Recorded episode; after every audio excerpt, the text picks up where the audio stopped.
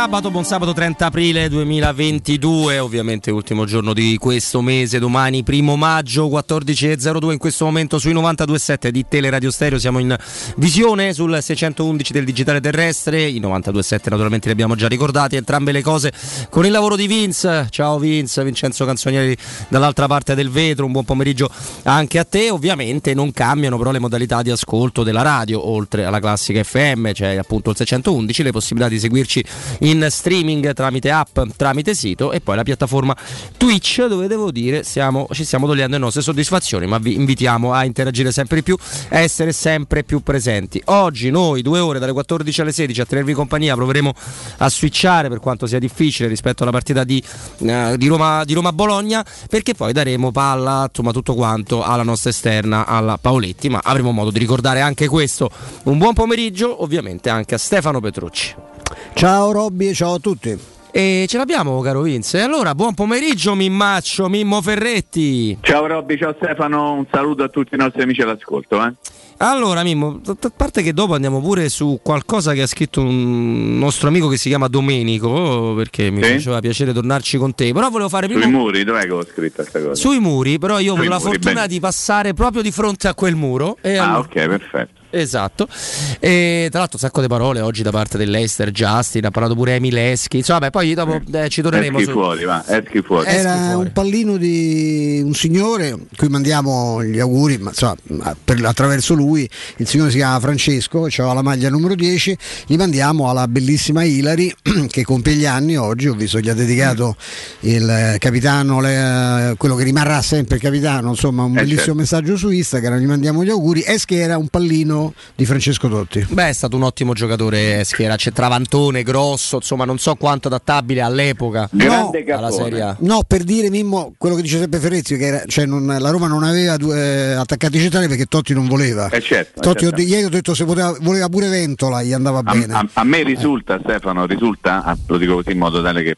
qualcuno poi comincia no, ad avere un sentimento migliore. A me risulta che nel momento in cui la Roma prese Batistuta eh, Totti chiese di andarsene. sì, certo, certo. Andarla a trovare, cioè andarla a trovare, sì, andarla eh, ma vedrai che prima o poi ci racconteranno pure questa, vedrai, piano piano. Eh ci arriveremo a tutto. No, dicevo, volevo fare un po' un discorso che tra l'altro anche tu Mimmo hai affrontato più volte, cioè ma perché la Roma eh, quando vince vince Murigno, quando perde perde Murigno, in alcuni casi addirittura quando perde non è Murigno a perdere, ma Pure quando si fa male Mkhitaryan, ho letto stamattina il titolo è Mkhitaryan inguaglia Murigno. Inguaglia, inguaglia Murigno. Allora, detto che sai Mimmo che per me è abbastanza normale, soprattutto se rapportato a una piazza come Roma, però credo sia normale a 360 gradi nel mondo del calcio. Vi faccio, provo a fare un esempio per portare acqua al mio mulino, poi magari non siete d'accordo con me, e, o, o, meglio, la narrazione dovrebbe essere differente, la Roma dovrebbe rimanere AS Roma, su questo non c'è dubbio. Però allora faccio l'esempio del Barça di, di il Barça. Il Barça con Guardiola non era legato, era una parola unica, cioè non dicevi mai il Barça, dicevi sempre il Barça di Guardiola. E stessa cosa col City, non si dice quasi mai City, fateci caso, no? Dite eh sempre il City di Pep, il City di Guardiola. Ok, adesso dopo anni del, che non c'è più il Barça di Guardiola, il Barça che sarebbe di Xavi è tornato al Barcellona. Cioè, e anche nelle, nelle, altre stagioni, cioè quando perde, vince, eh, crack Barça, il Barça ha, per, ha, perso, non c'è più la sottolineatura sulla portata dell'allenatore. E forse questa cosa accadrà pure al City tra qualche anno, persino il City di Mancini era il Manchester City, punto. Sì, assolutamente sì. Esatto. E quindi Mimmo per dire che cosa? Che magari giornalisticamente è anche sbagliato, che la Roma rimane la Roma, però se è capitato anche al signor Guardiola, che possiamo mettere vicino a Mourinho per numero di trofei vinti, eh, forse è davvero una cosa inevitabile con cui dover semplicemente convivere. Sì, ma infatti io contesto in maniera affettuosa ovviamente quello che tu stai dicendo, semmai lo voglio correggere un attimo, perché Vai. è giusto parlare della Roma di Mourinho, perché è la Roma di Mourinho, anche se poi lui nella prima conferenza stampa disse sarà la Roma di tutti i romanisti. In realtà quello che contesto è che poi il soggetto diventa Mourinho, non la Roma di Mourinho. Cioè se tu trovi nel bene e nel male sempre Mourinho in testa, non trovi la Roma di Mourinho. Mi sto spiegando o sono andato troppo complicato per questo inizio di trasmissione? No, no. Cioè, il, il flop eh, è stato di Murigno, come viene da ridere, nel girone della conferenza lì. Non è stato il flop della Roma di Murigno, che poi si sono attaccati al, al camion no? nel, nel scrivere, nello scrivere il giorno prima quelle cose. E se la Roma vince è, è perché Mourinho è special, non è la Roma di Murigno ad essere una squadra forte. Se la Roma perde, Mourinho è bollito, non è la Roma di, di Mourinho ad essere bollita, mi spiego? Quindi è giusto quando c'hai allenatori del calibro di Guardiola di Mourinho dire il Barça di Guardiola o la Roma di Mourinho. Il problema è che troppo spesso si parla solo e soltanto di Mourinho e non della Roma di Mourinho. Mi sono spiegato? Posso, posso chiudere? Puoi chiudere. Il solotto? La ringrazio. Assolutamente. Stefano, penso tu sia d'accordo, non credo ci sia molto. Anche sulle virgole. E aggiungerei anche il Liverpool di Klopp. Il Liverpool che di Klopp. Stiamo vedendo vincere. Beh. Il Newcastle veniva da 4 vittorie di fila. Al 37 stanno 1-0 assegnato Keita per il, per il, Liverpool. Gioca Mimmo palla a terra in una maniera. No, vabbè, lascia stare. Dai, in maniera stella, stella. Questo è il Liverpool di Klopp, eh, si dice. Si dice. Sì. Eh, assolutamente. assolutamente sì. Ed è giusto dirlo, ma il Liverpool di Klopp, non Klopp, è chiaro. No, no, fai una giusta... il Liverpool di Klopp, non vince Klopp. Eh, questo, perde, questo perde il Liverpool. sì. Però eh, e, la chiudiamo perché insomma era un sì, sottoargomento sì. no, così. Però è carino parlare di queste cose secondo me. No, ma sai... aiutano a capire anche poi perché succedono tante cose. Io faccio una rassegna stampa quotidiana, stamattina sono impazzito quando ho letto un pezzo, mi sono messo a ridere come un matto, erano le 6.20, una cosa del genere, non mi ricordo e sono impazzito veramente, ma non vi dirò mai qual è il pezzo. Eh no, adesso però a noi, non, non tanto a noi, mai. ma ai nostri ascoltatori. Non mi far dire, non mi far parlare. Mm. Non mi far dire, non mi, mi far, far parlare. parlare. Va bene, allora non te lo farò dire e non te ne farò parlare, caro Mimmo. Eh, no, vabbè, comunque questo per dire che anche, eh, perché da malato di mente quali sono, sono andato a cercarmi brevemente, eh, velocemente, alcuni articoli riguardanti l'Inter di Mourinho e devo dire con l'Inter che purtroppo per noi è un club sulla, sulla, stampa considerato più importante o meglio portato più in alto per noi non esiste club più importante della Roma è pure, pure lì eh. nel frattempo pareggia il Newcastle no perché no. questo amico no no sì sì pareggia ma c'era come. fuori gioco però eh, no. adesso, adesso faranno un check no fuori c'è gioco, fuori, fuori gioco, magari ci sarà un check del VAR ma no no c'era fuori gioco c'era, c'era occhio, occhio anche l'Inter quando perdeva perdeva Mu e quando vinceva vinceva Mu che, su Real Madrid Mimmo non ci sono andato perché insomma, penso che lì la considerazione che sì. hanno a Madrid del Madrid è il Madrid quindi insomma sì. non, è, non, credo sia necessario. Lì, lì davvero, ecco, nel Real che forse su questo è un unicum, anche più di Barça, Bayern Monaco, il Real è il Real e rimane sempre il Real a prescindere di chi c'è e di chi non c'è, eh, perché davvero quella è la maglia che pesa più di tutte nel mondo del calcio, ma questa è un'ovvia banalità. Va bene, prima abbiamo citato così per ridere anche Eschi, che ha detto adesso la Roma è solo difesa, eh, l'Eister zittisci i tifosi della Roma, io ti dico caro Eschi che se non ci avete zittito quando il rapporto era 30.000 contro 2.000 eh, non c'è zitto. Sarà dura Sarà molto dura. Poi che la Roma se sia solo difesa, non so che partita ha visto, forse ne ha vista un'altra. No, anche perché poi forse Mimmo Eschi mm. non sa che i tifosi della Roma, anche di fronte a coscienti delusioni in casa, anche, e con un coro che adesso non mi va nemmeno di ricordare, esatto, eh, tendono a cantare pure quando la Roma sta venendo eliminata. Quindi, sì, eh, però io non, eviterei eh, questi discorsi per una sorta di scaramanzia. Eh, Mm, c'è qualcosa che non che mi torna su, su, diverse cose, però va bene. Vai, vai, vai Robby, vai, vai, vai. No, è che faticosamente dovremmo parlare di Roma-Bologna. Però eh, eh, bisogna parlare. Eh, bisogna parlarne. Io, non, io da adesso in poi non nominerò più la parola Leicester, ok? Fate come vi pare, non la no, nominerò più. Lo ha fatto il vice di Mihailovic, ovviamente, che ha fatto conferenza stampa dicendo che secondo lui, forse ha detto anche una piccola bugia, la Roma non, non penserà appunto agli inglesi, ma penserà soltanto al Bologna domani. Non so quanto sia possibile. Mm, dice anche altre cose, pensa di, di, di poter giocare in contropiede, beh, insomma io non so la Roma quanto freneticamente attaccherà, insomma, visto che conosce Beh. le caratteristiche del Bologna. No, poi Beh, se, se, la, se, la Roma, se, la, Roma, consente al Bologna di giocare in contropiede, eh, vuol dire che fa un certo tipo di partita, anzi io tutto sommato mi aspetto una Roma che per i giocatori che io penso andranno in campo agirà un po' di più in contropiede, però poi ne parleremo un pochino più avanti anche di questo, dai. Sì, ne, ne parliamo più avanti. Tra l'altro Bologna eh, dobbiamo capire anche perché sembra, se tu non guarda i numeri, vede una squadra tremendamente, tremendamente in forma, è una squadra che ha mh, davvero tanto piacere, voglia di omaggiare ogni vittoria al proprio allenatore che sta vivendo di nuovo, purtroppo per Sinisa Mihailovic è un difficile percorso.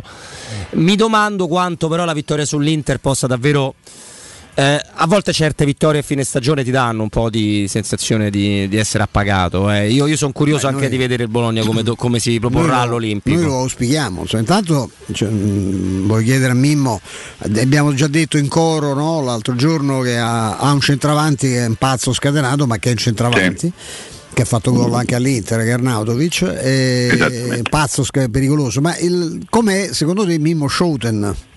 Il eh. giocatore che è molto seguito anche dal Milan, ma anche dalla Roma, a quanto sì. sappiamo.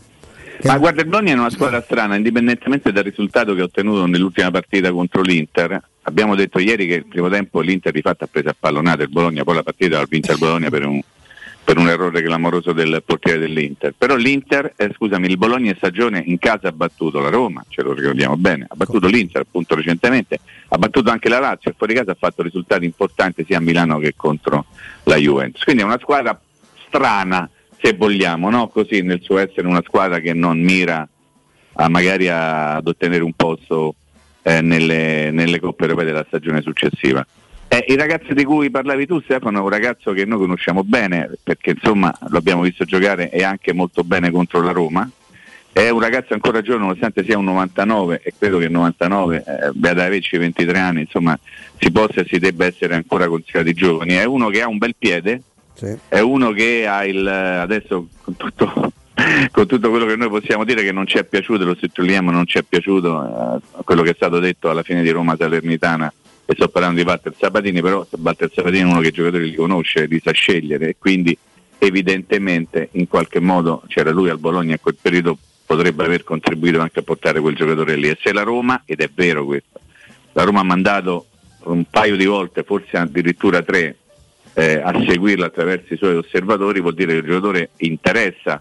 E questo non significa che la Roma lo prenderà. Certo, Io penso che è un giocatore che possa rientrare in, in un discorso che riguarda il centrocampo, perché la Roma sta cercando centrocampisti, è inutile che noi ci prendiamo in giro, perché se li cercava nella stagione passata, li sta cercando anche adesso. E i nomi eh, che sono maggiormente appuntati quindi del, degli uomini del, dello scalo in giallo sono quelli di centrocampisti e quindi rientra in questo discorso anche un giocatore come Schouten. Quindi io spero che domani lui faccia una figura ridicola, certo. eh, spero che mh, mm, non faccia nulla per potersi far apprezzare ancora di più dai dirigenti della Roma, però, però sarà, una, sarà, una, partita complicata per il, eh, lo spessore del Bologna, ma anche perché poi c'è, la partita di giovedì contro, contro, contro gli inglesi, non le nomino più quella squadra, sì, contro gli inglesi no. che sicuramente porterà via una serie di attenzioni e penso soprattutto anche eh, comporterà delle scelte particolari da parte di Giuseppe Mourinho. Sugli inglesi fammi dire che purtroppo un'inesattezza che mh, mm, mi sorprende un poco, ieri abbiamo avuto uno straordinario collega no? di Sky, l'inesattezza, molto bravo, eh? Eh, Marinozzi, ecco, l'inesattezza è partita purtroppo da, da quello studio nella, nella, nella notte eh, dell'1-1 eh, e, e, si è detto appunto che il, c'è un Leicester in campionato e c'è un Leicester in Coppa, Leicester in Coppa eh, squadra che perde mai, in realtà ha perso un sacco il Leicester in Coppa, ha perso in, eh, in, in, nella Coppa in Europa League contro il Legia Varsavia, Varsavia in tras- parlo di trasferta non, che non mi pare un avversario leggendario, ha perso all'ultima giornata del girone che è stata quella poi fatale 3 a 2 a Napoli, ha perso anche con il Rennes nei sedicesimi credo ormai della, della conference, ha, ha, perso in Francia e poi ha vinto 2 a 0 ribaltando il risultato eh, all'andata. E l'unica, cosa, l'unica volta che è andata, eh, a ritorno in casa, ecco, l'unica volta in cui è, perché, no, perché fuori casa, fuori casa ha perso 12 partite, ha perso 9 partite su 12, 8 su 12 mi sembra in campionato, ne ha perse anche in FA Cup e l'unica cosa che ha che l'unica trasferta molto importante è stata quella l'ultima col Feyenoord quando no con, scusa col PSV non mi entra in testa il PSV Eindhoven ha fatto 0-0 al Kings Power per poi andare a vincere eh, a casa loro no? eh, in maniera anche abbastanza rocambolesca quindi no, questo per rimettere le cose a posto no? questo non è per dire però quando si dice eh ma attenzione perché ieri all'isola di Pasqua ovviamente siccome non, non sanno una fava e si agganciano alla prima cosa negativa che arriva negativa per la Roma, ovviamente l'hanno detto subito, eh, ma attenzione perché eh, questi fuori, fuori, casa generalmente beccano eh, e comunque non fanno lo, lo stravedere eh, praticamente mai e hanno perso, ma anche in Coppa, non solo in campionato, perché se dicono in Europa sono un'altra cosa. In Europa hanno perse tre, io ricordo sempre che la Roma ha persa una nel modo che purtroppo ci ricordiamo, ma una ha perso. No, io la Roma in realtà tecnicamente no, ne ha perse due, due. scusa, due eh, No, poi dall'altro Mimo mh, ricordo anche che il PSV Eindhoven delle tre big del, del, calcio olandese con Ajax e Feyenoord è nettamente quella che prende più gol ed è nettamente quella che eh, difende un po' meno bene. Ecco, eh, la Roma ha un trend difensivo importante soprattutto negli ultimi minuti. Mimmo, quando dico queste cose, però tu mi dovresti accompagnare con fischio. Con... Eh no, perché io non parlo della partita di giovedì, io parlo solo del Bologna, quindi neanche ti dedico un fischiettino. Guarda, lo faccio perché ti voglio bene e basta.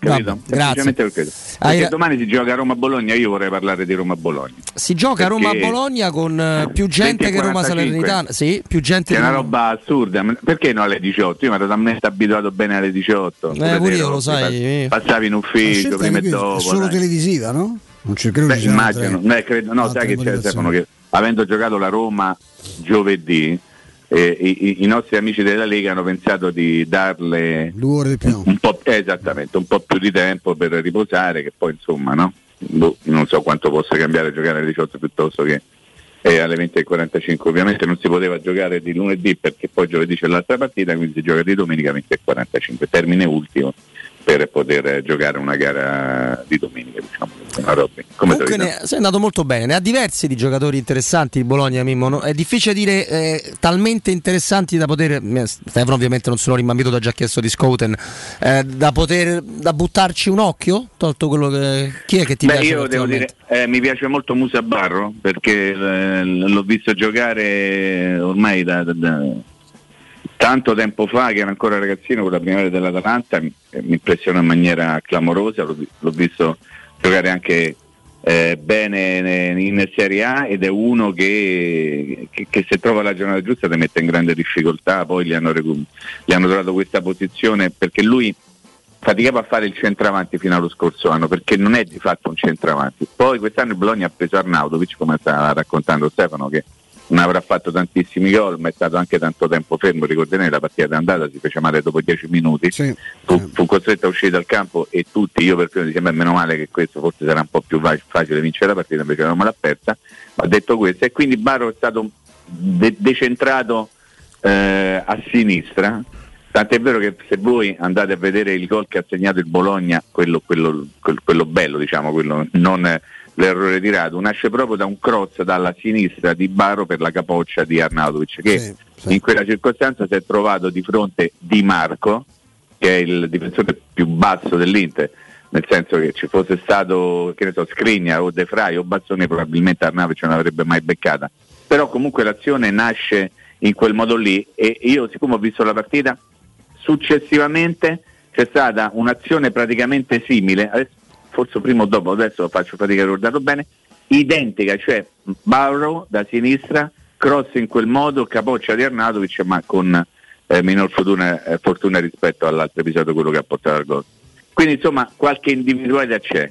Eh, è una squadra che ha recuperato, parlo del Bologna ovviamente, tanto, tanta presenza psicologica, diciamo così. L'altro giorno dopo la vittoria con l'Inter avete letto, l'ha visto no, su tutti i giornali, sono andati sotto la finestra dell'ospedale che ospita Sisi Saminavic, gli hanno fatto un coro, eh, l'allenatore ha parlato, insomma è, è, una squadra compatta, è una squadra che crede eh, molto in quello che sta facendo, non ha sempre trovato dei grandi risultati.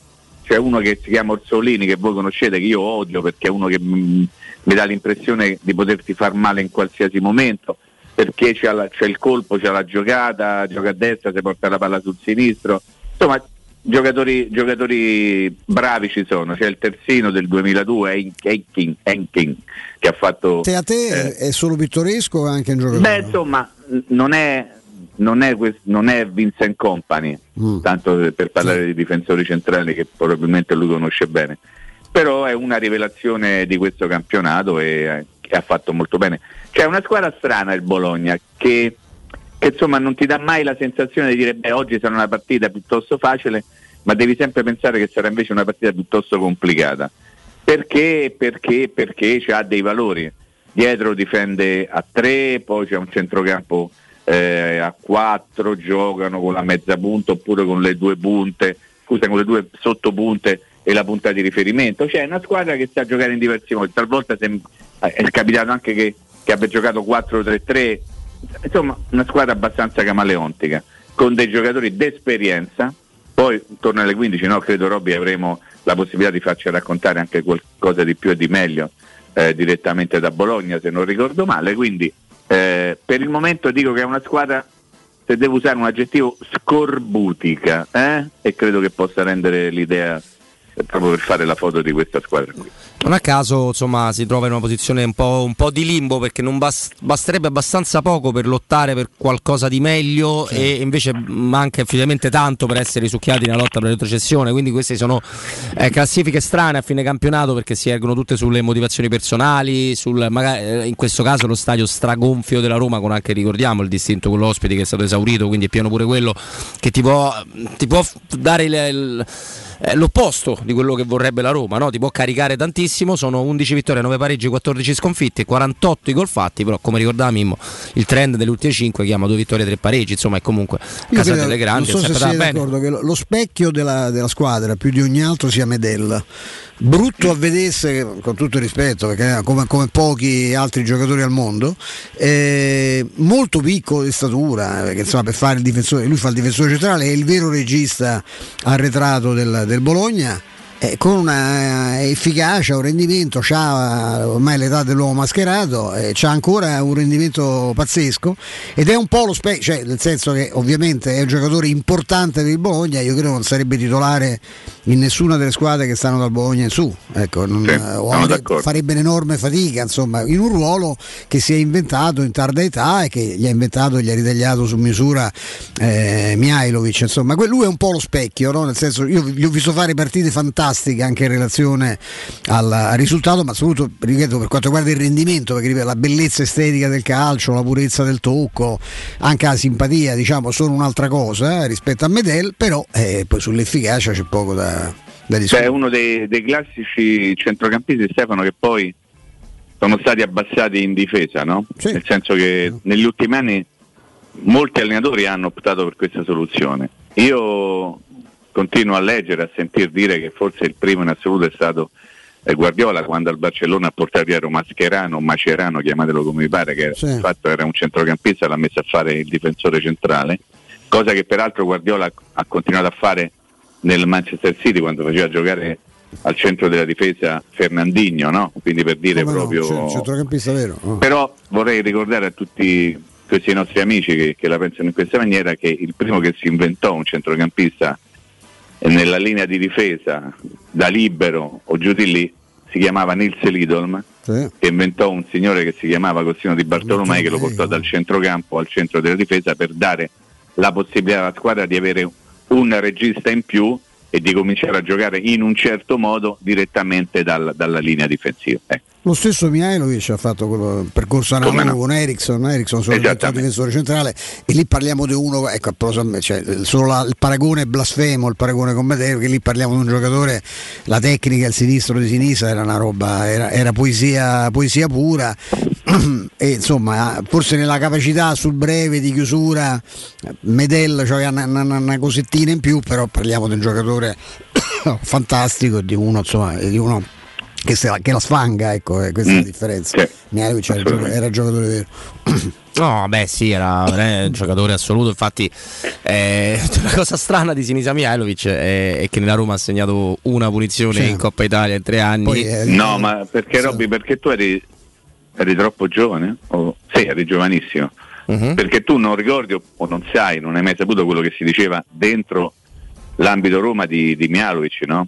Cioè io ho sentito delle cose clamorose per il fatto che lui non riusciva a tirare le punizioni perché ehm, non, non, metteva bene la gamba d'appoggio, perché non faceva bene leva. Cioè, mm.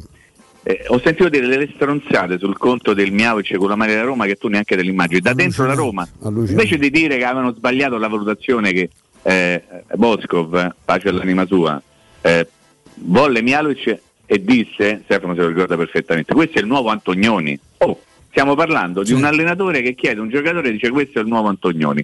E tutti a dire, ma può essere, nella, nella Stella Rossa giocava eh, terzino sinistro giù di lì, cioè sì, faceva sì, l'esterno sinistra, sinistro, no? ma okay. basso, tutto più basso. E, e qui improvvisamente, bravo, cioè, e qui improvvisamente diventa il nuovo Antonioni. Poi non si era capito che invece non, non era quello.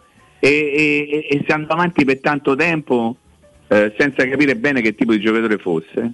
Tant'è vero che in quel periodo lì c'era la possibilità di schierare soltanto due stranieri, no? che quindi non potevi andare oltre un certo limite, spesso e volentieri Mialovic non giocava perché gli venivano preferiti altri giocatori, eh, non parlo del primo anno, magari l'anno successivo, insomma vabbè è una storia molto complicata, eh, eh, però qualcuno alla Roma ha sbagliato perché nel momento in cui lui poi è andato da un'altra parte ha fatto quello che ha fatto anche sul piano de- delle realizzazioni ogni punizione era una specie di rigore a porta vuota eh? e quindi evidentemente a Trigoria qualcosa c'è con stato, il giocatore si è c'è stato un momento che ricordo con Raccapriccio perché riguardava appunto la, la, squadra che sapete che non c'è sta simpatica a nessuno era veramente mi ricordo quelli che subivano la punizione protestavano con l'arbitro come se avessi dato un rigore eh perché c'è stato un eh. periodo che era veramente una, una sentenza di, di, di Cassazione no, che, cioè. che, poi se lui sapendo che c'aveva questo calcio così particolare ti cercava di, talvolta di tirare dietro il pallone perché se doveva calciare era troppo vicino dalla, dalla, linea dell'area di rigore, per lui era un problema. Doveva tirare un pochino da più lontano. E l'arbitro dice guarda che la palla deve essere qui perché tu non la puoi portare avanti, ma non la puoi portare neppure dietro, caro Robby.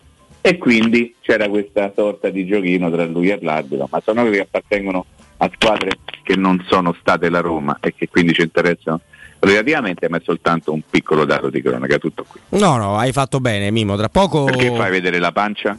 No, eh, perché, eh, perché, mi sono dato sono grattato. Eh, so, però non, eh, non, ci avevo pensato a. Eh, io te lo dico, però. Eh. non, non ci avevo pensato Mimmo alla diretta sia su eh, Twitch sia su 111. Vabbè, spero sì. non, si, non, non, si sia visto. No, devo dire, io un modo di raccapriccio l'ho provato. Però eh, vabbè, quello, infatti, il infatti, il problema è quello. Vabbè. Chiedo scusa agli amici su 611 e su Twitch. Non, ci ho pensato, ero, si stava ascoltando un Ma po'. Ma sto scherzando, dai! No, no, vabbè. Comunque, Mimmo, eh, ricordiamo sì, che noi alle 15 avremo proprio un collegamento su chi il Bologna sì. lo segue quotidianamente, magari ci può raccontare di altri giocatori, di altre cose. Quindi esatto. tra poco lo, lo, facciamo. Io ricordo anche che oggi non soltanto Mimmo saluta alle 16, ma anche noi perché dobbiamo dare spazio a una cosa di cui parliamo fra pochissimo, perché abbiamo un doppio consiglio pubblicitario. Parto io, poi Stefano ce l'hai tu. Consiglio che riguarda proprio l'impegno di tirare d'ostero alla fine della nostra diretta. Io vi parlo però di Corian, Corian Poliambulatori Lazio, perché questa pandemia ci ha ribadito che prevenire è decisamente meglio che curare.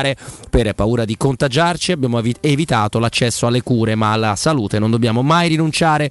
La rete di poliambulatori Corian è a disposizione di tutti in totale sicurezza con tecnologie per la prevenzione e la cura, risonanza magnetica di ultima generazione, ecografie, mammografie anche con tomosintesi, analisi di laboratorio, fisioterapia anche in convinzione e tante tantissime altre prestazioni. Quindi per maggiori info il sito è www www.poliambulatorilazio.it oppure rivolgiti a uno dei poliambulatori aperti da lunedì al sabato a Roma, presenti in cinque zone che sono Vigne Nuove, Concadoro, Viale Somalia, Serenissima e Prati.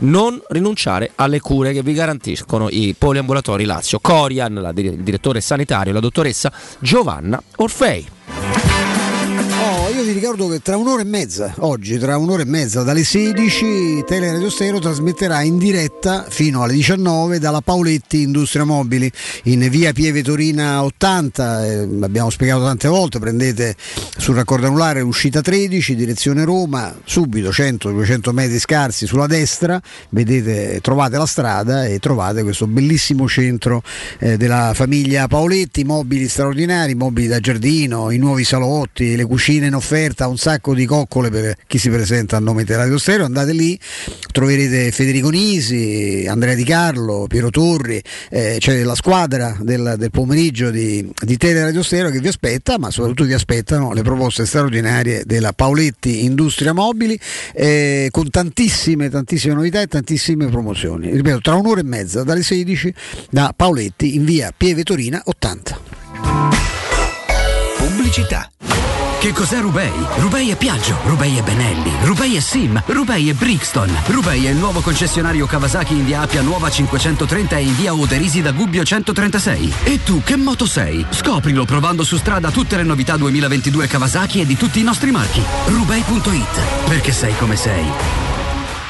La baffolona è la regina delle carni. Vieni a gustarla alla locanda Baffolona. Ti aspetta una gustosa baffolona e altri tagli di carne, primi e dolci fatti in casa e un servizio macelleria con le carni per le tue grigliate. Puoi gustare tutto nel grande spazio all'aperto e vedere tutte le partite nel nostro giardino. Locanda Baffolona a Ciampino in via dei Laghi 12. Info allo 06 8893 0114 o su locandabaffolona.it. In zona Ponte di Nona, la società edilizia del Golfo dispone di diversi negozi di varie metrature posizionati su strade ad alta percorrenza che collegano la via Prenestina e la via Collatina con la rete autostradale. I negozi offrono la possibilità di installare canne fumarie e vi sono ampi parcheggi nei pressi. Per qualsiasi informazione rivolgetevi al 345 713 5407 e visitate il sito www.keicalt.com. Edilizia del Golfo SRL è una società del gruppo Edoardo Caltagirone. Le chiavi della tua nuova casa senza costi di intermediazione. Amore, stasera ho voglia di pesce. Prepara le reti, fissa la randa, fissa i mulinelli, arma la fiocina. Ma tesoro, tutta questa fatica. Al pesce ci pensa Eurosurgelati Italia. Eurosurgelati Italia. Qualità, freschezza e convenienza. Le prelibatezze del mare lavorate e surgelate direttamente sui pescherecci. Piatti e sughi pronti, pizze e fritti, contorni, gelati e dolci. Eurosurgelati Italia. 100 punti vendita in tutto il Lazio. Cerca il negozio più vicino a te su eurosurgelati.it.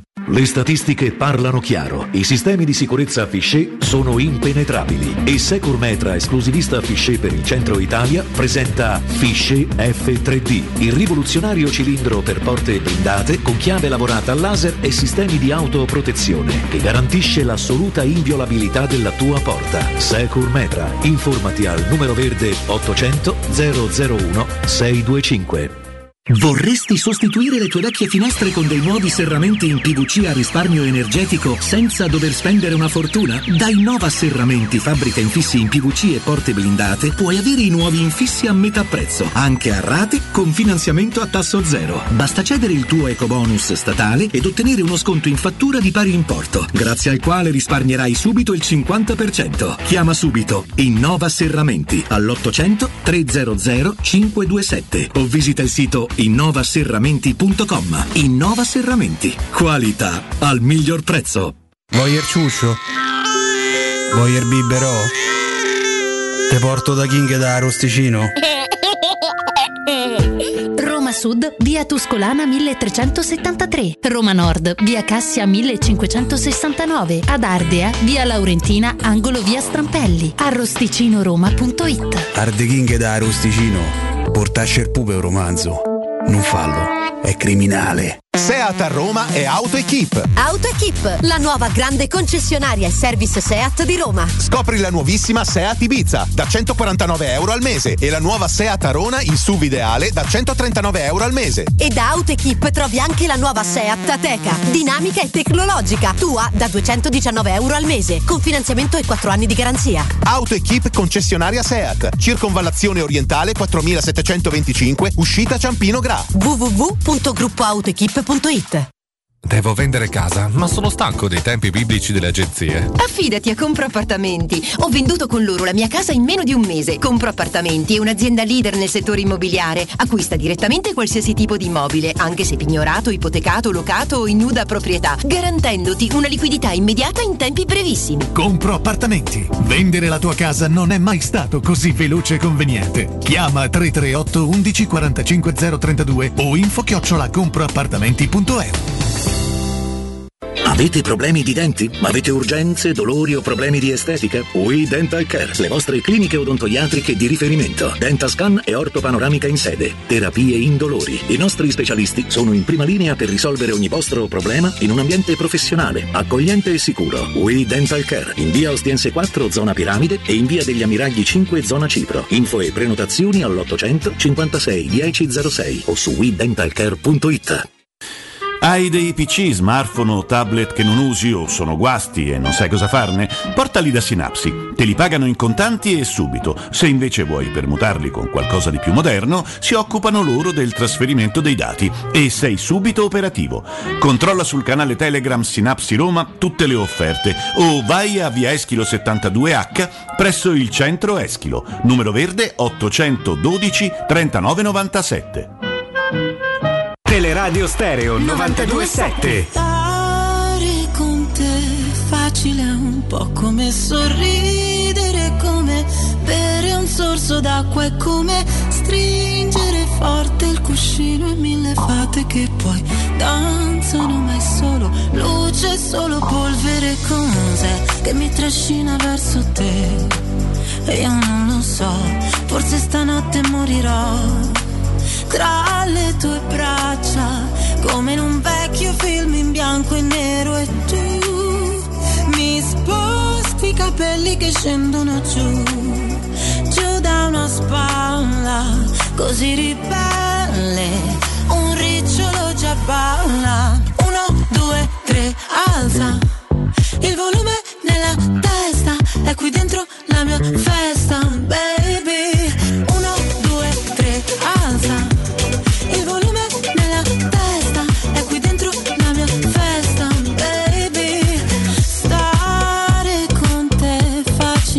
quasi come aprire la finestra le sere d'estate, farsi accarezzare il viso da quel vento caldo a mezzanotte, fare il bagno, che cos'è che mi trascina verso te? Io non lo so se stanotte morirò.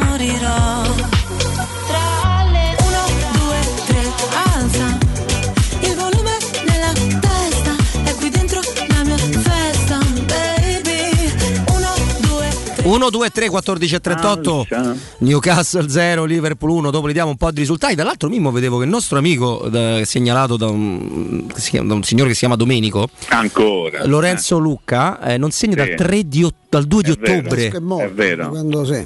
Da quando hanno scoperto tutti. Da quando si è parlato dei ricordi di nazionale A, occhio no, Mancini, non ha più fatto. preso, ma spesso niente, ma manco in zero. panchina, ho visto. eh. Poi non, Non- gioca, non- non gioca mai. non fa il titolare, ecco, bravo. Sì. Sì, spesso no.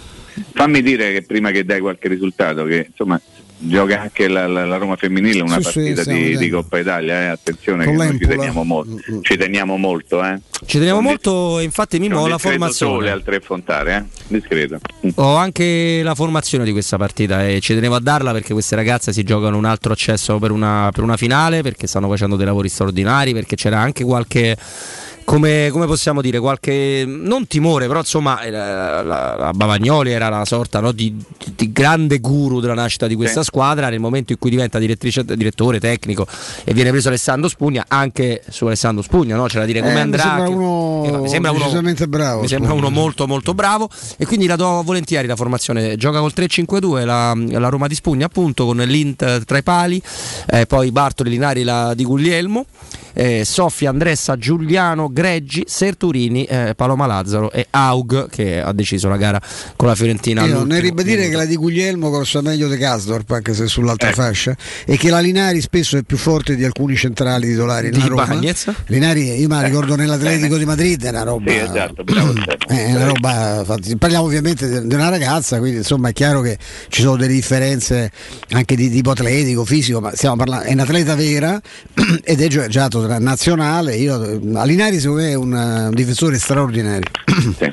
A proposito di altre Roma, eh, ne approfitto al volo, domani mattina al campo Agostino di Bartolomei in Trigoria, Roma, si giocherà Roma-Cagliari primavera. Ah. È una partita delicatissima.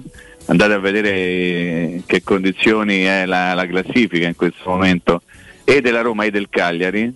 E, mm, il Cagliari sta facendo un campionato fantastico.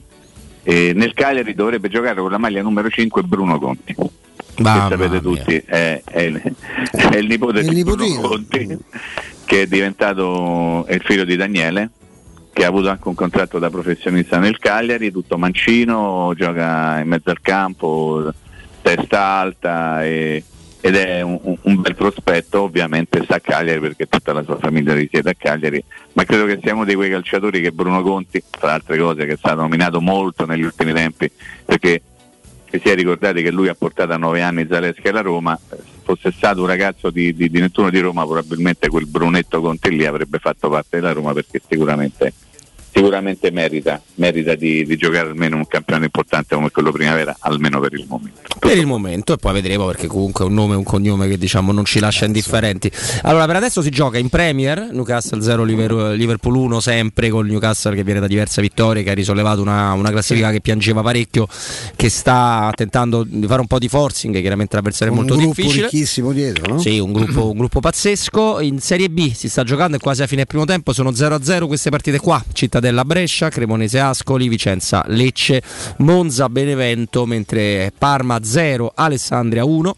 Pisa 1 Cosenza 0, come giustamente diceva Mimmo poco fa, Lucca è in panchina, gioca a Torre Grossa che è stato preso proprio vista la, la crisi insomma, del giovane attaccante, Pordenone Crotone 0-0, Spal 2, Frosinone 0, Ternana mm. e c'è il derby Ternana Perugia 1-0. Ma immagino a Terni come... Eh, mi sa che è abbastanza sentito, no Mimmo? Eh, le, le fere, i tifosi poi sono, sono terribili. Eh? Tu calcola che insomma tra Perugia e Terni lo sappiamo tutti saranno quanto? Ottantina di chilometri Scarsi, c'è, una, cioè. c'è una strada sola che porta o da Perugia a Terni o da Terni a Perugia e la cosa diciamo così goliardica, divertente, non lo so, insomma fate voi, però comunque che appartiene a, a una rivalità enorme che c'è tra quelle due città e quelle due tifoserie che quando c'è, fai conto, Ternana Perugia, cioè. lungo tutta la strada che da Perugia porta a Terni eh, ogni pilone, ogni ponte o giù di lì c'è una scritta contro i tifosi del Perugia che stanno andando verso Terni. Beh, c'è e viceversa, pazzesca, sì. quando c'è Perugia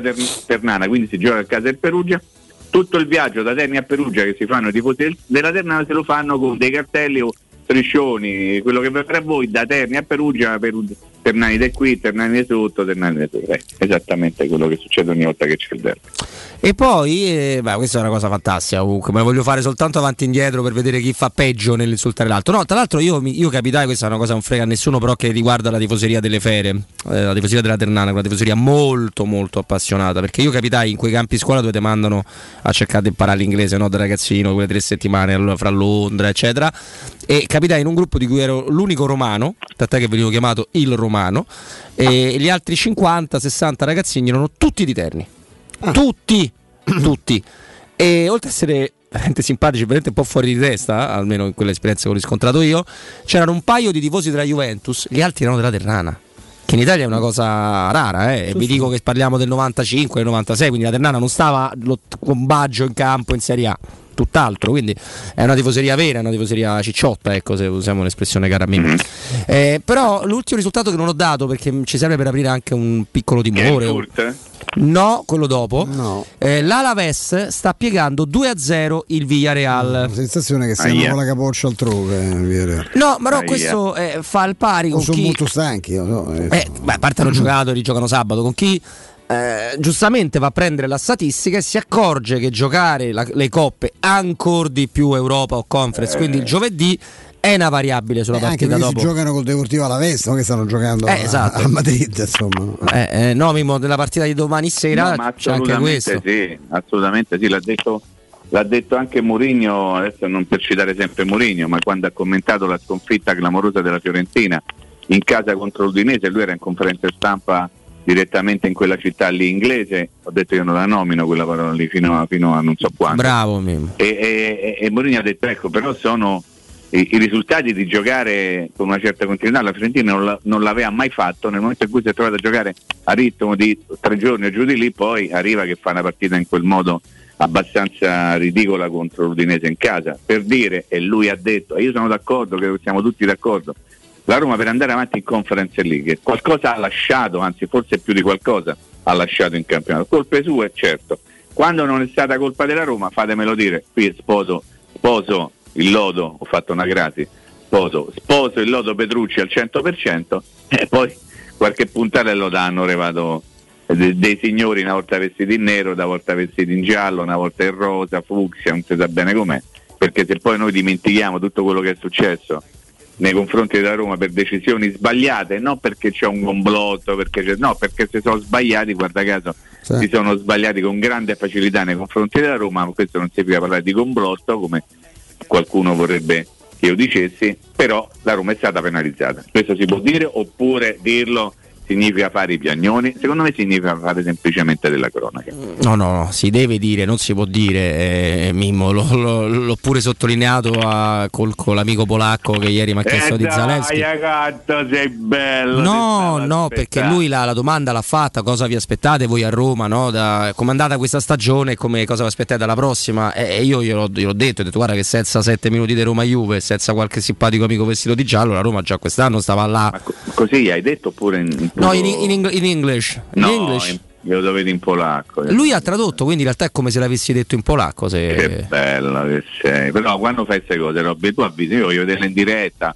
Voglio partecipare, voglio sentire la tua pronuncia polacca. Eh, è vero, è particolare, eh, ti dico. Eh, Ho fatto tanta tanta fatica. C'è manco una vocale in polo. Se tu vedi no, no. come scriveste, non tutti i codici fiscali, tutti i codici fiscali, senza numeri, esattamente. Tra l'altro la Roma, che è reduce come sanno i nostri amici dalla sconfitta di Milano e dal pareggio di Napoli, Napoli contestato nel suo trasferimento allo stadio Diego Maradona per affrontare sì. il Sassuolo da parte dei tifosi. Eh?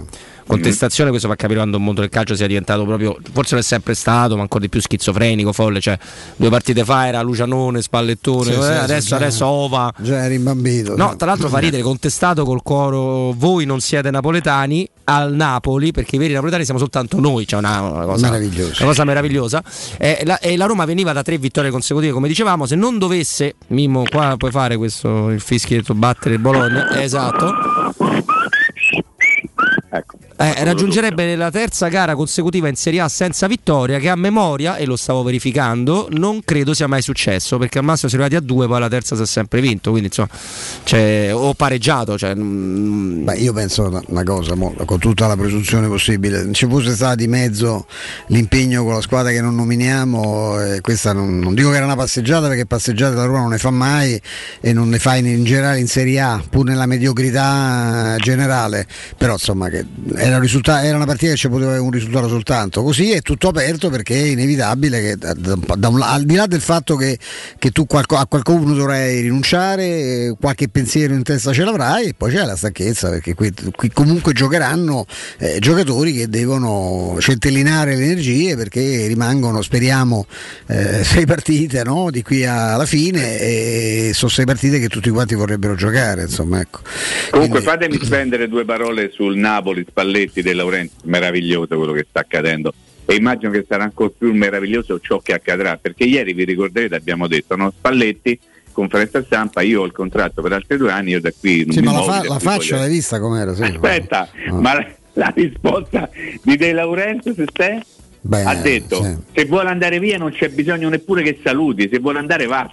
È fantastico io qui sto bene se, se devo andare parla tranquillo in mezzo. Quell'altro proprio se ne è no, fregato di quello che ma lì sarà un problema perché sa, sono due ma anni vedrai, di stipendio pesanti però è chiaro che in questo clima eh, ripartire insieme non, non, non, non Beh, avrebbe, non avrebbe credo senso. che sia abbastanza eh, problematico ma lì il giochino Mimmo Stefano si è rotto per motivi tecnici, o meglio, mi spiego, c'è Spalletti che porta questa squadra dal quinto al terzo posto, addirittura a sognare lo scudetto. Eh, se viene il famoso Marziano sembra, sembra, un matto a Napoli, sembrano matti per contestarlo a livello societario. Frizioni Spalletti gruppo, proprio frizione Mimmo Spalletti proprietà? Eh, cioè dove si è rotto il castello? Io credo la prima, lo sai perché io sono convinto di una cosa, che Spalletti sia un ottimo allenatore, eh, un uomo abbastanza particolare sotto l'aspetto caratteriale, ma sono ancora più convinto di una cosa e che nessuno se ne abbia male, che lui ha uno staff un po' moscio, cioè lui si trova sempre o molto, molto spesso a combattere da solo contro tutti. E se tu allenatore combatti da, da solo contro uno spogliatoio che per mille motivi magari è più legato al giocatore X o al giocatore Y che all'allenatore, il giocatore X, il giocatore Y condiziona lo spogliatoio e alla fine te lo fanno pagare. Alla fine te lo fanno pagare. Spalletti ha uno staff che non l'ha mai aiutato realmente. C'è un insieme di personaggi che molto spesso si atteggiano ad essere quelli che non sono. Eh, li conosco bene perché al 99% sono gli stessi che lui ha avuto qui alla Roma, soprattutto nella seconda parte. E quindi se tu ti metti un pochino contro questo o quello, tu non fai giocare questo o quello, perché magari la piazza ti chiede che deve giocare questo e magari non quello e tu continui a far giocare quello perché tu dici io faccio qui alla fine, alla prima difficoltà ti fanno fuori, ti tagliano. E i giocatori decidono più di un allenatore. E a Napoli è molto facile che un allenatore vada incontro a difficoltà per componenti esterne allo spogliatoio o al proprio staff. La prova provata è Ancelotti. Eh, sì. Ancelotti oggi, se prende un punto, vince la Liga. Ok? E vincendo la Liga diventa il primo allenatore ad aver vinto nei cinque più importanti campionati europei. Nessuno ci è riuscito, né Guardiola, né Mourinho, né Klopp, nessuno.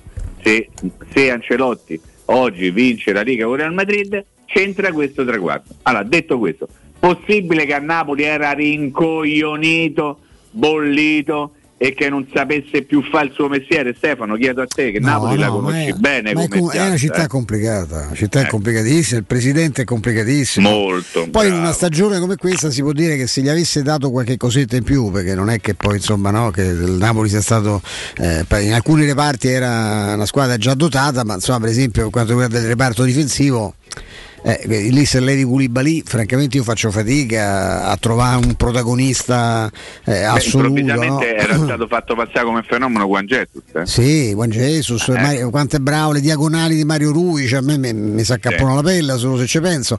E io credo che un- bastava uno sforzetto in più per poter, insomma, francamente, visto come è andato il campionato, eh, qualche soddisf- soddisfazione se lo potevano dare. Tra l'altro Spalletti con quell'anno che è stato fermo, che noi pensavamo, conoscendolo, che si chiudesse in una camera oscura, in realtà aveva tirato fuori delle idee, eh, ha fatto un cal- faceva un calcio, ha fatto, ha praticato un calcio molto verticale, eh, la squadra ce l'aveva anche dal punto di vista tattico, ci ha lavorato molto bene. Poi, come dice Mimmo, con lui spesso le cose, a parte che lui spesso si incasina da solo. Ma non è eh. ancora, non è sì. ancora nello staff Oh, quel yeah. simpaticissimo, quel, eh, quel cristone di Sì, Baldini, il difensore. Io non, no- non faccio nomi, dico semplicemente che No, perché non mi sembra uno moscio, capito? Mi?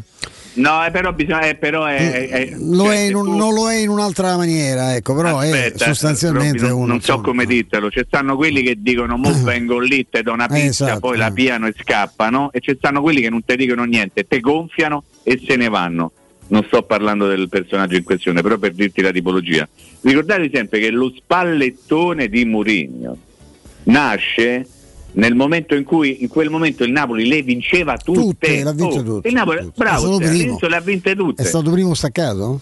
Arriva Mourinho e fa oh spallettone ma che le vuoi vincere tutte spero che tu possa perdere la prossima partita in trasferta che ovviamente era Roma-Napoli e lì nasce il mito di spallettone che non prendeva gol manco se l'ammazzavi il Napoli all'inizio c'era una difesa che ha, Pazzesco, ha avuto sì. un rendimento straordinario poi è qualcosa deve essere successo per forza e allora uno fa uno più uno due ma insomma Napoli alle 15 giocherà comincerà la sua partita contro il Sassuolo e seguiremo anche almeno per un'ora quello che succederà però Robby io mi aspetto che tu adesso mi parli del Bologna in realtà del Beh, parliamo de- Mimmo, del portiere del Bologna, perché Eh, bravo. l'abbiamo visto, lui è a volte è una garanzia per non gioca al furto oggi. per gli altri. Eh, lo so lo so lo so Però lo so, gioca quell'altra amica mia. Augusta Ciarda. la Esatto. Ciardi Ehm, è Mimmo, dico, è, a, è a volte una garanzia per gli altri.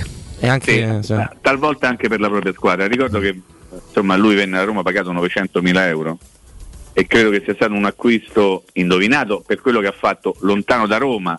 Noi con la Madre da Roma ce lo ricordiamo per una prestazione Fiorentina. un po' così, non so trovare l'aggettivo giusto, sì Robby, quella, eh, che ha segnato un pochino la sua fine con la maglia della Roma. Però, insomma, se io avessi Scorupsi il secondo e non, e non altri, senza fare nomi, forse sarei un pochino più tranquillo. È un portiere che si è inseriato una vita, che come dice Stefano alterna delle cose buone ad altre raccapriccianti, è uno che se la butta sul piano fisico e non strettamente tecnico, è uno che, che sa il fatto suo, Sì. nel senso che è uno molto, molto come posso dire, esplosivo fisicamente. Sì, un po' Ivan Magari- Drago lui, no? Eh, Ivan Eh, Drago. pochetto, sì. visto che va di adesso stanno rilanciando Rocky in questi giorni. Esattamente, esattamente. Spero che possa incappare una giornata non eh, straordinaria. L'altra volta aveva giocato Bardi perché Skorupski non stava bene. Bardi, un ragazzo di cui si parla bene da tanto tempo, ma ormai è diventato un vecchio ragazzo perché anche lui Sì, non, è più, sì. non è più giovane. Però insomma eh, è una squadra che sa difendersi il, il- il Bologna, indipendentemente da Skorupski, con dei vecchi messerianti tipo De Silvestri che io ricordo quando giocava con, la- con l'Under 17 che, o 18 giù di lì che era allenata da Francesco Rocca, conosci Ste? Eh, Ed era molto bene. un pochino il fiore all'occhiello di quella squadra. Peraltro la leggenda narra che fosse da bambino e in prima gioventù anche tifoso di un'altra squadra, non di quella che ha ospitato le sue prestazioni in, eh, in tema di calcio giovanile. Poi ovviamente non, guai a dire che tu sei tifoso di un'altra squadra della città se giochi con quell'altra e quindi è andata avanti una certa eh, bibliografia legata a questo. Però insomma ci sono giocatori che sanno, Medella e De Silvestri, gente de- eh, Soriano, adesso non so chi giocherà, non so esattamente quale, lo sapremo un pochino meglio dopo le 15, no Robby? Sì, sì. Quindi avremo modo di farci spiegare tante cose che noi magari abbiamo vissuto, stiamo vivendo semplicemente da lontano e magari avremo un, un confronto più diretto con la realtà di Bologna tra pochissimo. Lo facciamo veramente tra poco, ricordando, abbiamo già detto che alle 15 si gioca Napoli-Sassuolo, ma si gioca anche Cagliari-Verona, seppur credo che la partita quella un po' più attenzionata di questo, un po' triste sabato pomeriggio calcistico, cioè un Samp Genoa che prevedo delle botte da Orbi. Derby rischiosissimo perché insomma, tutti e due stanno messe molto male, Genova malissimo. Eh, ma è interessante pure Cagliari-Verona perché se il Verona eh, non, non- non cede il passo, il Cagliari sta nei casini. Eh. Eh sì, sì, sì, è una giornata importante per la, per la lotta salvezza e non solo. Tra poco, però, a noi ci interessa giusto la lotta salvezza. Credo di poter dire che la Roma è abbastanza salva. eh, quindi andiamo a parlare con anche chi ci può raccontare un'altra squadra, il Bologna, che pure lei è diciamo decisamente salva, ma può vivere la gara di domani sera dell'Olimpio come una profonda occasione. Speriamo di no. Prima di dare la linea a Vince, prima di andare dalle parti di Bologna, io vi parlo di compro appartamenti, eh, compro appartamenti, perché se devi vendere casa, ma magari sei stanco di aspettare troppo tempo e vuoi realizzare più velocemente possibile l'obiettivo che ti sei prefissato, arriva Compro Appartamenti che acquista direttamente la tua casa. Pensate, in meno di un mese Compro Appartamenti è un'azienda leader nel settore immobiliare che acquista direttamente qualsiasi tipo di immobile, anche se pignorato, ipotecato, locato o in nuda proprietà, garantendoti così una liquidità immediata in tempi brevissimi. Compro Appartamenti, vendere la tua casa non è mai stato così veloce e conveniente. Chiama subito il 338 114 5032 lo ripeto 338 114 5032 è il numero di compro appartamenti altrimenti si manda una bella mail a questo indirizzo info chiocciola comproappartamenti.eu linea a te caro Vince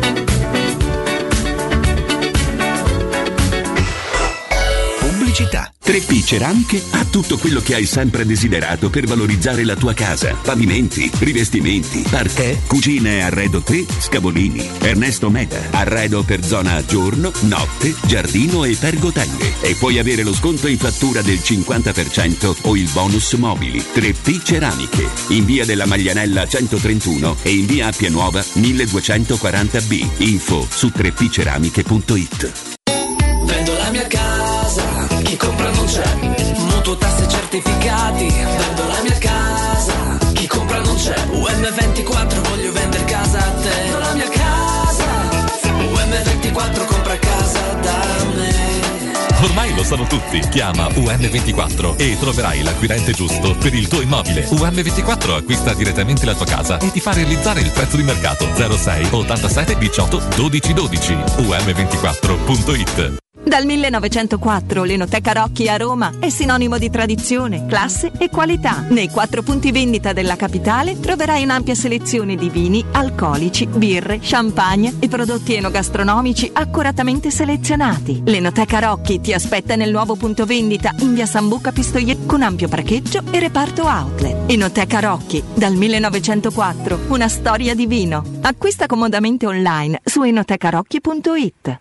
Trovare l'auto perfetta per le tue esigenze non è mai stato così semplice. Grazie ai centri usato Valentino. Usato di tutte le marche, sottoposto a 110 rigorosi controlli di qualità, garantiti fino a 24 mesi, per offrirti il massimo dell'affidabilità e sicurezza. Con finanziamento tutto incluso, compresa polizza furto e incendio, polizza conducente e altro ancora. Centri usato Valentino, aperti 7 giorni su 7 dalle 8 alle 20 non stop. In via Tiburtina 1097, via Tuscolana 1233, via Prenestina 911. ValentinoAutomobili.it Edgar Trasporti, trasporti internazionali, spedizioni via mare, via aerea, via terra, pratiche doganali import-export, magazzino doganale, deposito IVA. Edgar Trasporti è il tuo partner strategico perché ti accompagna e ti supporta in tutto il processo di spedizione. Edgar Trasporti si trova a Commerce City dietro la nuova Fiera di Roma. Telefono 06 65 00 42 25. edgartrasporti.com Quale altro ascoltatore vuole approfittare delle offerte di inizio stagione delle zanzariere Z-Screen, le più acquistate a Roma? Approfitta subito della grande promozione Z-Screen. Fino al 30 aprile, oltre all'offerta dedicata agli ascoltatori, offerta zanzariere, un buono da 70 euro per le tue Z-Screen.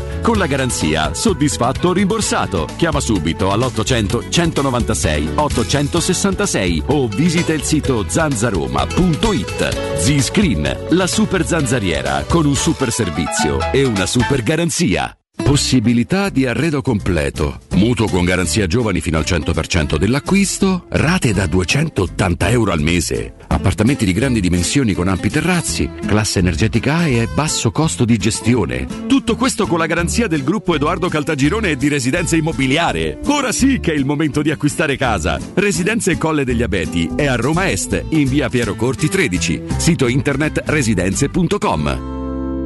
Plini e Gigliotti, a Roma, è leader nell'installazione di ganci di traino e vendita di rimorchi per auto. Da 50 anni è sinonimo di innovazione, robustezza e affidabilità e azienda di riferimento per autofficine e concessionari in tutta Italia. Dal rimorchio per auto, al portabarca, al portabici, Plini e Gigliotti ha la soluzione adatta per qualsiasi veicolo, con una vasta scelta di ganci fissi, estraibili o verticali, a scomparsa totale. A Roma, in via dei Monti Tiburtini 400, punto di riferimento per installazione con l'auto ganci traino. Servizio chiavi in mano in giornata.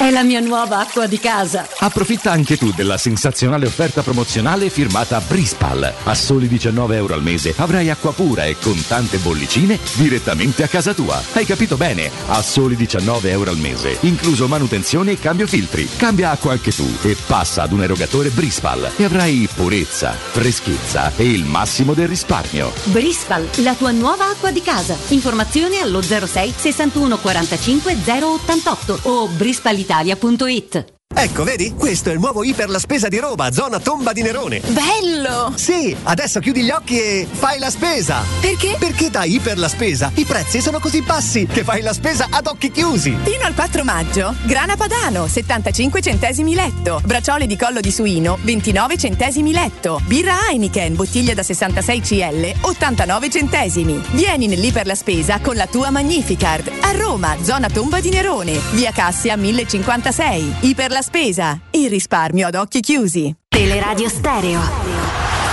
927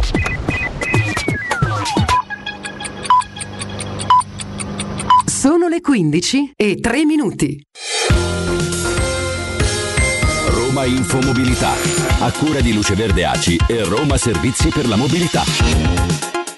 Oggi pomeriggio manifestazione in via Balsamo Crivelli a partire dalle 16 e fino alle 19.30. Circa 100 persone si muoveranno in corteo tra piazza Balsamo Crivelli e l'area verde di via Camasena, percorrendo via di Casal Bruciato e via Tiburtina. Possibili rallentamenti per la viabilità della zona. Oggi e domani piccola pausa per i lavori per il nodo di scambio tra le metro B e C al Colosseo. Il servizio lungo la tratta Castro Pretorio Laurentina della linea B della metropolitana sarà regolare anche dopo le 21. Domani invece domenica 1 maggio il tradizionale appuntamento con il concertone in piazza di Porta San Giovanni. Previste chiusure al traffico già a partire dalle 9 del mattino per quel che riguarda il trasporto pubblico, deviazioni per 11 linee di bus a partire dalle 8 e fino al termine del servizio. Per quel che riguarda la metro invece dalle 15 di domani è prevista la chiusura della stazione San Giovanni. Tutti i dettagli e gli aggiornamenti in tempo reale sul sito romamobilita.it.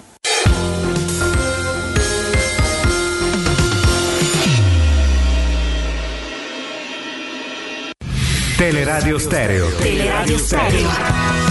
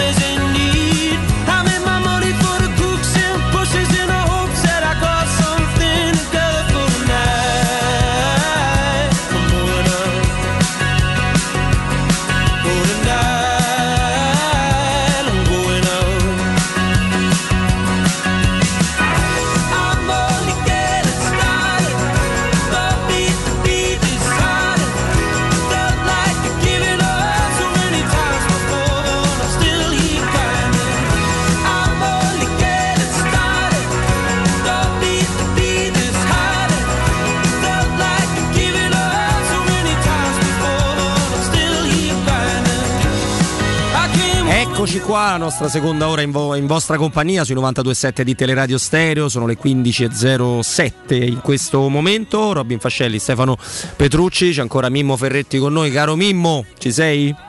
1-0. Per la Roma? Eh beh, certo. Perfetto, Roma femminile, stiamo, stiamo parlando. Loggia. Eh, bene, molto bene, grazie Mimmo per l'aggiornamento. Liverpool sta sempre vincendo, stanno, sono scese in campo Napoli e Cagliari, però a noi ci interessa soprattutto saperne di più sulla squadra del Bologna. Di- Andiamo da un amico che ne sa tanto, sono anche collegato l'altro sul sito eh, de- del nostro amico che è www.051.it, un sito che si occupa in maniera splendida del Bologna, pieno di notizie. Quindi diamo il benvenuto, il buon sabato a Simone Minghinelli. Ciao Simone, ben trovato. Grazie mille, buon sabato anche a voi. Allora, allora, caro Simone, Buon lo sai, pomeriggio, eh, Simone. buon pomeriggio. Eh, lo sai benissimo, la Roma è reduce da giovedì dalla partita contro il Leicester. Non, non abbiamo ancora ben capito quanti cambi fra la squadra di Murigno. Quello che sai comunque è che anche il settore ospiti dedicato al Bologna è stato di fatto dedicato ai tifosi della Roma, con quelli pochi sostenitori felsini che sono stati girati da, da un'altra parte, messi un pochino più in alto, quindi l'atmosfera a sostenere la Roma c'è. Non so tu cosa ti puoi aspettare dall'ottimo stato di forma del Bologna e da una Roma che comunque giovedì un po' affaticato, Simone. Ma eh, come ha detto oggi Emilio Dell'Eo in conferenza stampa, Bologna deve continuare a pensare soltanto a se stesso, partire ogni volta dalle certezze che si è costruito in quest'ultimo mese di campionato, dalla sua forza interiore, dettata anche dalle motivazioni extra certamente legate alla situazione di salute di Sinisa Mihailovic e ai risultati che comunque hanno portato tanto entusiasmo, quindi guardare soprattutto a noi al di là di quello che può essere il valore indubbio degli avversari che stiamo affrontando in queste ultime partite, la Roma è tra questi e credo sia giusto eh, non dare nulla per scontato e non commettere l'errore magari di ipotizzare una Roma distratta dall'impegno europeo perché insomma ultimamente la Roma a parte la partita di San Siro ha dimostrato continuità, ha dimostrato di poter reggere il doppio impegno eh, sia mentalmente che fisicamente nonostante qualche defezione perciò mi aspetto una partita molto combattuta, aperta, forse anche spettacolare direi e credo che comunque il Bologna possa giocarsela, poi ovvio che venire all'Olimpico e fare risultato, anche se nel recente passato ci siamo riusciti, ma generalmente non è mai semplice. Ehm, secondo te chi giocherà? E in particolare ci parlai un attimo, ma a noi piace molto, ne abbiamo anche parlato prima eh, di, questo, di, questo, collegamento che ci concedi di, di Schouten, giocatore che, che, so che ha un grande mercato, magari poi c'è pure la volontà del, del Bologna di, di tenerselo ancora per carità, eh, però ecco, volevo, queste due, su queste due direttrici 11, ecco, chi pensi, quale pensi che possa essere l'11 iniziale di domani e com'è questo ragazzo svedese? Ma credo si andrà avanti con eh, il 3-5-2, eh, sicuramente la difesa è quella con eh, Medella guidarla davanti a Skorupski, Sumoro e Tert, confermatissimi, Potrebbe esserci qualche variazione a centrocampo, nel senso che eh, sugli esterni Ike e Silvestri, anche per il fatto che comunque Dykes è infortunato, non ci sono troppe alternative, giocheranno loro due, comunque stanno facendo benissimo, soprattutto Iki. In mezzo credo Soriano sì, Scouten sì, eh, poi la terza maglia potrebbe esserci anche un ballottaggio a tre tra Svanberg, Dominguez e Abisher, mm, non, non ti so dire adesso esattamente chi possa essere in vantaggio, però credo che fosse un turno di riposo eh, per Svanberg potrebbe esserci visto l'impegno anche che abbiamo avuto nel settimanale e davanti Arnautovic ovviamente, al suo fianco secondo me potrebbe essere riconfermato Barros dall'inizio, però Orsolini e Sansone comunque scalpitano, sono sempre due, due opportunità. Sì. Eh, Scouten che poi tra l'altro è, è, un olandese, io gli avevo cambiato, gli avevo cambiato sì, nazionalità, sì, ovviamente. Vanberg è svedese e Scouten è olandese, esatto. ma eh, Scouten ha, saltato la prima parte della stagione per un infortunio sì, eh, no. un po' misterioso, diciamo, nel senso che si parlava di un problema tipo pubalgia, però non si è mai chiarito pienamente, è stato in Olanda, poi è tornato, era un'incognita, è tornato ad essere il giocatore che conoscevamo, anzi forse anche più forte perché sembra anche cresciuto in fase difensiva e lui ha questo grande cervello, questa grande visione di gioco, pulisce tanti palloni eh, però adesso sembra veramente rinforzato anche sul piano dell'interdizione, quindi sta diventando un mediano completo, forse gli manca solo, anzi sicuramente gli manca il senso del gol, la conclusione, lui non ce l'ha tanto, però per il resto è veramente un, un ottimo giocatore, eh, non troppo appariscente, però fa veramente quasi sempre la cosa giusta. Hm. Mimmo. Oh, io volevo chiedere qualcosa riguardo proprio la, insomma, la qualità complessiva del Bologna, che secondo me è una squadra che anche i risultati lo dimostrano perché ha battuto l'Inter, ha battuto la Roma, ha battuto la Lazio, abbiamo figurato anche contro le altre squadre della parte un pochino alta della classifica, però ti dà l'idea che talvolta non fa esattamente tutto quello che potrebbe fare. Qual è il limite forse più concreto, più reale di questa squadra a tuo giudizio? Ma sono d'accordo perché alla fine la continuità che è mancata e questo finale di stagione si sta esaltando ma nello stesso tempo sta facendo aumentare gli impianti perché potevamo, secondo me senza esagerare, però essere tranquillamente nella parte sinistra della classifica. Non è una squadra da lotta europea al Bologna, però è una squadra che nei primi dieci posti ci, ci può stare, secondo me. Abbiamo avuto tanti problemi eh, nel giorno di ritorno legati al Covid, agli infortuni, eh, sfortune varie diciamo anche, eh, però complessivamente ci sono stati anche degli errori che abbiamo commesso, punti lasciati per strada, eh, prestazioni troppo altalenanti, quindi è lì secondo me soprattutto chiaro di là di un, un rafforzamento della rosa che dovrà avvenire in estate, però complessivamente proprio a livello mentale credo di stare sempre sul pezzo forse anche dettato dalla, dalla giovane età di molti giocatori, però siamo un po' mancati da quel punto di vista e, ed è un peccato perché poi alla fine andando a guardare i valori, sì, la Rosa ha qualche lacuna, però complessivamente siamo una buona squadra e, e lo stiamo dimostrando adesso che abbiamo ritrovato una buona condizione atletica. Mm-hmm. No, questo è fuori di dubbio. Eh, nel, eh, però mi interessa anche una domanda di carattere, di carattere societario, no? perché spesso in Italia, detto che poi Bologna, secondo me, eh, scusami l'inciso Simone, è una rosa che se la può giocare con alcune che la precedono, eh? penso al Verona, penso eh, anche al Toro, all'Udinese, insomma mh, potrebbe essere ancora più su in classifica per i valori che ha, anche per uh, valorare quello che stavi dicendo tu. Però il discorso societario mi interessa particolarmente, perché spesso in Italia si fa l'equazione presidente ricco, molto ricco, e il presidente del Bologna lo è, si va, si va a vincere, no? si fanno i grandi, i grandi botti. Non è sempre così perché poi bisogna mantenere un calcio sostenibile in qualche modo, c'è stato il Covid, lo sai benissimo, però quanto mancherebbe perché Bologna è troppo lontano dai punti per sognare l'Europa ma è anche troppo lontano dalla lotta per la retrocessione no? si, cioè, si, per fortuna cioè, si trova in una sorta di, di, limbo per te cosa manca saputo alla, nei, nei, confronti della piazza per, per fare qualcosa di meglio ancora c'è questa volontà secondo te?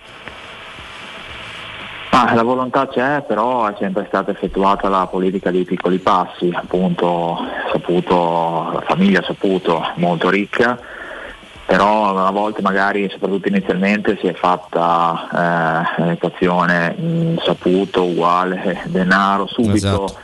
però eh, la famiglia saputo è un'entità, Joy saputo è un'altra, cioè non è, faccio un esempio come commisso, che è Rocco Commisso, è lui, è, è il lui, presidente, patron, investe la famiglia è una delle più ricche al mondo, però Joy Saputo è comunque un'entità a sé stante, è lui che ha in mano il Bologna, sicuramente è un magnate, parliamo di una persona dal grande spessore economico, però eh, che almeno per sua volontà è sempre andato cauto, anche se ha investito alla fine quasi 200 milioni sul, sul Bologna, eh, ha fatto tantissimo anche extra campo per rinforzare il club e, e ridargli una forza che ovviamente aveva smarrito in toto con le gestioni precedenti. Però a livello prettamente sportivo ecco, si, si, va avanti con la valorizzazione dei giovani, si inseriscono magari ogni anno uno o due tasselli più di esperienza per, per far crescere tutto il gruppo, quando ci sono le offerte di un certo tipo i giovani vengono ceduti, quindi si va avanti così, secondo me è una politica che ci può anche stare, ci sono società che hanno fatto grande fortuna con, eh, con questa strategia, vedi l'Atalanta, però eh, manca quell'ultimo step, quindi eh, bisogna cercare di fare meglio, eh, soprattutto reinvestire nella maniera migliore possibile eh, tesoretti che vengono poi accumulati tramite le cessioni, però diciamo che la dimensione del Bologna sotto saputo a me sembra questa, poi magari eh, facendo un saltino più avanti verrà la voglia magari di investire qualcosa in più per cercare di costruire una squadra che possa lottare per i primi sette posti, però adesso come adesso fare quell'ultimo salto è pesante sul piano economico perché vediamo appunto le stesse romane eh, che, che, faticano, stanno lì, dovrebbero arrivare in Champions, però è complicato, quindi già è difficile entrare nel, nel novero delle squadre che possono lottare per l'Europa, eh, stanno faticando anche la stessa Atalanta, la Fiorentina ci sta provando, però servono investimenti veramente importanti, non so se saputo li vorrà fare, può essere, eh, intanto speriamo che, che anche l'attuale politica porti sempre di più delle soddisfazioni. Ah, su questo non c'è dubbio. Mimmo, prima di passarti la palla, io do due parziali sì. della Serie A perché il Cagliari sta perdendo in casa con l'Ellas di Verona 1-0, quindi Cagliari 0 Verona 1. Il Napoli ha già fatto due reti al Sassuolo, quindi Napoli identiche, due. Identiche. Due gol uguali. Eh, non due la stiamo... Il primo Koulibaly di testa sul calcio d'angolo, ah, il, primo, il primo Koulibaly, il secondo? Osimhen di testa sul ah, calcio d'angolo, uguale. Mm. La difesa del Sassuolo calcio buono, buono, imbarazzante. Bravo. Bravo, Bravo Simone. Simone. No, il problema è dico, forse il Cagliari ha proprio deciso di, di, di, incasinarsi la vita in via definitiva. Insomma. Vabbè, eh, insomma, il campionato del Cagliari è stato molto molto complicato. Eh, Mimmo. No, la partita d'andata è stata risolta da Sbamberg, io lo pronuncio così, poi magari tu mi puoi aiutare si, si pronuncia Sbamberi, no, perché svedese. No, Sbamberg va bene. Sbam- no, ricordo Edber, il tennista che... Ma come Edber? Si chiama Edberi, vabbè insomma sai queste cose un pochino un po' civettuole. Ecco, che, eh, insomma di lui si parla veramente come di un giocatore per il quale forse Bologna sta stretta, insomma adesso senza mancare di rispetto a nessuno. Qual è la caratteristica di questo giocatore che, che più diciamo, sta colpendo l'attenzione di tanti osservatori di tantissime squadre e non soltanto italiane? Ma è un centrocampista completo, è molto dinamico, lui nasce come mezzala, invece poi qui si è perfezionato come, come mediano nei due davanti alla difesa, però ha sempre mantenuto le doti da incursore, quindi si sa inserire molto bene, ha un ottimo tiro a senso del gol, quest'anno forse un pochino sta mancando da questo punto di vista, chiaramente vabbè, non lo posso dire a voi, però esatto, in generale... Grazie per averlo ricordato. Quei, quei 5-6 gol a campionato nei piedi li ha ampiamente e, ehm, chiaramente un 99 tanti ancora margini di crescita. Però mi sembra già molto maturo, eh, molto intelligente, eh, lo spiegava anche oggi De Leo, comunque uno veramente molto meticoloso anche nel lavoro quotidiano, eh, un professionista che sembra già avere qualche anno in più eh, rispetto alla sua età anagrafica e secondo me adesso quelli bravi dicono li chiamano centrocampisti box to box, no? lo trovi un attimo nella tua area a difendere e poi subito dopo a, a rilanciare l'azione dall'altra parte e, e, andare magari a concludere. Quindi secondo me anche poi, vista la struttura fisica ha veramente tutto per diventare un centrocampista non so se veramente super top a livello europeo, però penso che possa giocare nei club, quantomeno in Italia, se non so in Premier, ma club che, che lottano per le alte posizioni. Poi lui sono quasi quattro anni che sta lì a Bologna, è stato pagato pochissimo, quindi un'eventuale cessione sì. garantirebbe anche una bella plusvalenza di quelle vere alla ah, Bologna. Quindi, di quelle vere hai detto bene. Esatto, io immagino che difficilmente lui giocherà ancora a Bologna pro- il prossimo anno, eh. non so tu che ne pensi. Ma è difficile perché andrà in scadenza nel 2023, quindi non, eh, non, non essendoci a quanto pare la volontà di rinnovare saremo costretti a cederlo in questa sessione di mercato, salvo sorprese. Eh, okay. Questo è il punto. No, invece in maniera banale, eh, l'hai menzionato prima Musa Barro, eh, ha trovato finalmente la sua collocazione che erroneamente non è mai stata. 3-0 Napoli. 3-0 Napoli, ecco sì, si sto vedendo adesso. Non è mai stata quella di reale centravanti, seppur in Atalanta da, da piccolino faceva una, una, caterva di gol, quindi si è trovato la sua collocazione tattica Musa Barro finalmente. E Arnautovic, eh, matto come si dice o meglio, o meglio, davvero la sensazione che questo ragazzo se avesse quella che viene definita in maniera un po' sbagliata, forse la testa giusta, chissà che, che carriera, con tutto che ovviamente gioca in una piazza importante e in un campionato importante. Sì, la testa l'ha messa a posto progressivamente, adesso non c'entra niente con quello che avevamo imparato a conoscere quando era ragazzino, uh-huh. però sicuramente nel corso della stagione, de- della, sì, di questa stagione ha dato grande dimostrazione insomma, di quello che è diventato, lo è diventato un po' tardi, perché è vero, lui ha avuto delle parentesi interessanti, soprattutto in Premier League, però vedendo le sue doti, adesso è chiaro, il campionato italiano non sarà il top in Europa, ma comunque un campionato difficile, soprattutto ci sono tanti difensori scomodi da affrontare, lui in molte partite sembra veramente dominante, perciò sì, sicuramente avrebbe potuto, penso, fare una carriera di alto livello, di alto profilo, vincere dei trofei, essere un giocatore importante, non che non lo sia stato, lo è stato però secondo me a livello medio, eh, qualche rimpianto credo ce l'abbia, però insomma sappiamo che non tutte le carriere sono uguali, non, non per forza il talento equivale poi ad avere eh, una carriera di altissimo profilo, comunque adesso insomma visto che è capitato qua ce lo godiamo noi. No, ma è un giocatore che dei colpi ce li ha come, hai ragione Simone. Invece su Musa Barro?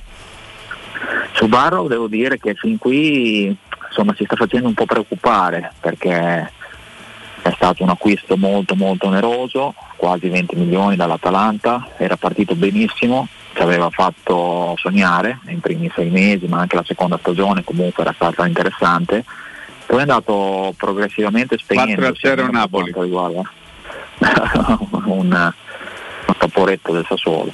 Eh sì. Beh, non si sono presentati però hanno mandato le maglie e basta. Chiedo scusa, scusami se ti ho interrotto. No, no, niente, niente. E comunque sì, Barrow eh, sul piano soprattutto realizzativo, delle conclusioni, del, del, senso del gol, sta mancando veramente tanto, sembra un giocatore smarrito da quel punto di vista.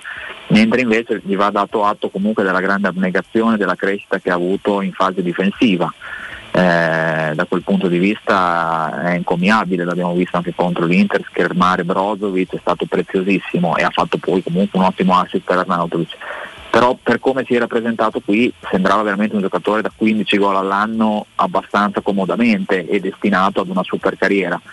Così mi sembra che insomma, ci sia stato un rallentamento importante forse dettato anche da motivi caratteriali perché mh, quello che emerge insomma che sia un ragazzo molto sensibile, forse anche le critiche le, le regge il giusto, deve un po' crescere, forse è la parola giusta, però a me sembra che i, i mezzi tecnici, fisici soprattutto li abbia tutti, quindi forse è veramente solo una questione psicologica.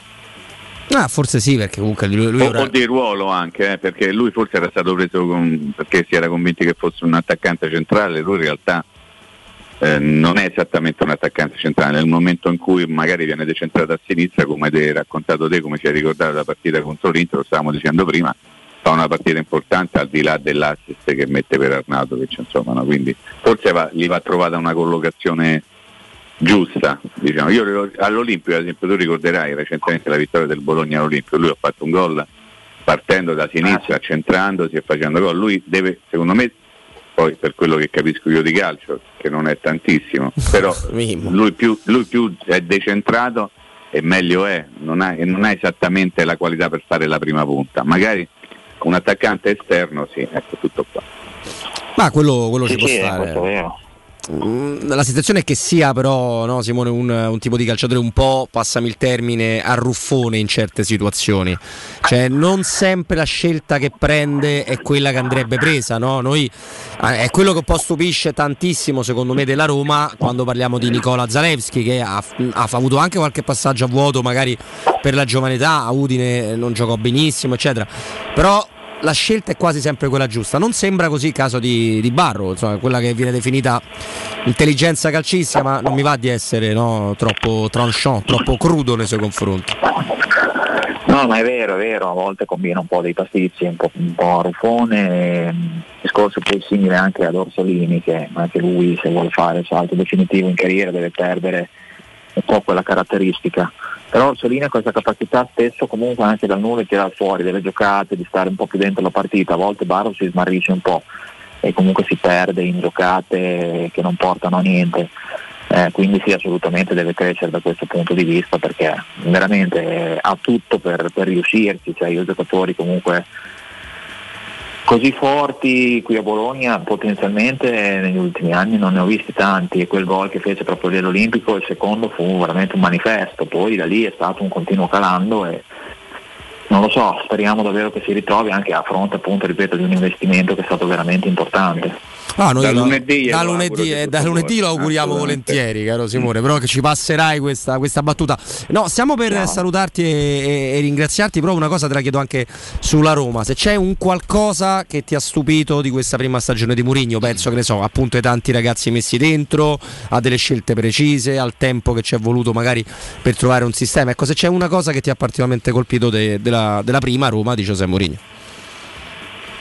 Ma sicuramente il coraggio che ha avuto con i giovani, quella è una cosa veramente che taglia un po' su tutte le altre, anche perché voglio dire, comunque giocare a Roma con la maglia della Roma non è esattamente una cosa semplice, quindi ha avuto coraggio lui e ha anche pescato bene, perché oggettivamente poi la primavera da Roma è molto importante e sono venuti fuori dei ragazzi davvero interessanti, però ci vuole, ripeto, il coraggio di metterli in campo e poi di tutelarli anche quando sbagliano qualcosa.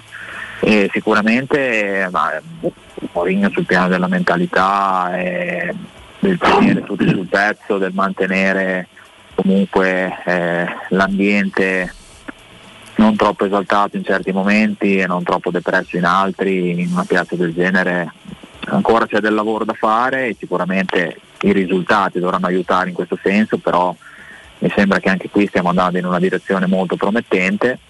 E poi devo dire, io non, non mi aspettavo che Abram riuscisse a segnare così tanto subito al primo anno di A, bravissimo lui, però sicuramente anche la squadra l'ha messa nelle condizioni veramente di, di diventare il faro offensivo e di giocare al meglio, di esprimere al meglio le sue Questa caratteristiche. chiamata il fatto viene di ora valorizzare così registrata. tanto Abram è stata un'ottima cosa.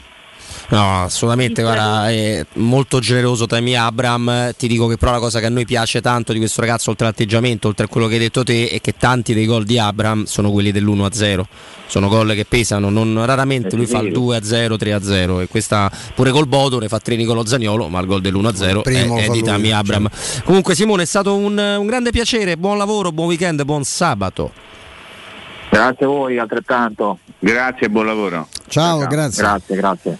Grazie davvero a Simone Minghinelli che davvero insomma stavo vedendo questo, questo sito www.051.it un sito totalmente dedicato al, Bologna. al Bologna, è un sito molto molto fornito, pieno di risultati, insomma assomiglia a, ovviamente ai siti che conoscete Ah, bene nostri siti che riguardo la Roma. 4-0 dicevamo con Mimmo il Napoli, eh, Sassuolo è rimasto proprio a Reggio Emilia, l'avrà Sì. presa bene Dionisi che sta impazzendo per questo finale di campionato Con totalmente giocatori tutti da 40, 50, Da 40 60 milioni, Sì. eh, sta un bel finale stanno facendo. portato le parole di Carnevali che è andato con i prezzi, no, a parlarne un po' ovunque. Ha portato, hanno portato bene. Io non so come lo sbrago finale è una cosa. da- Mai la fortuna a Roma gli capitasse mai una squadra che a fine stagione no, ha deciso di, di pensare alle vacanze. Questi, il Sassuolo ha però staccato la spina. Guarda, forse il Venezia all'ultima, ma proprio all'ultima. quindi- vediamo. e poi vediamo, eh, a Sassuolo vedere. io credo Mimo che si approva anche queste, no, queste mm, voci di mercato qui sto con eh, l'allenatore non, non hanno fatto bene perché che c'è tanta gente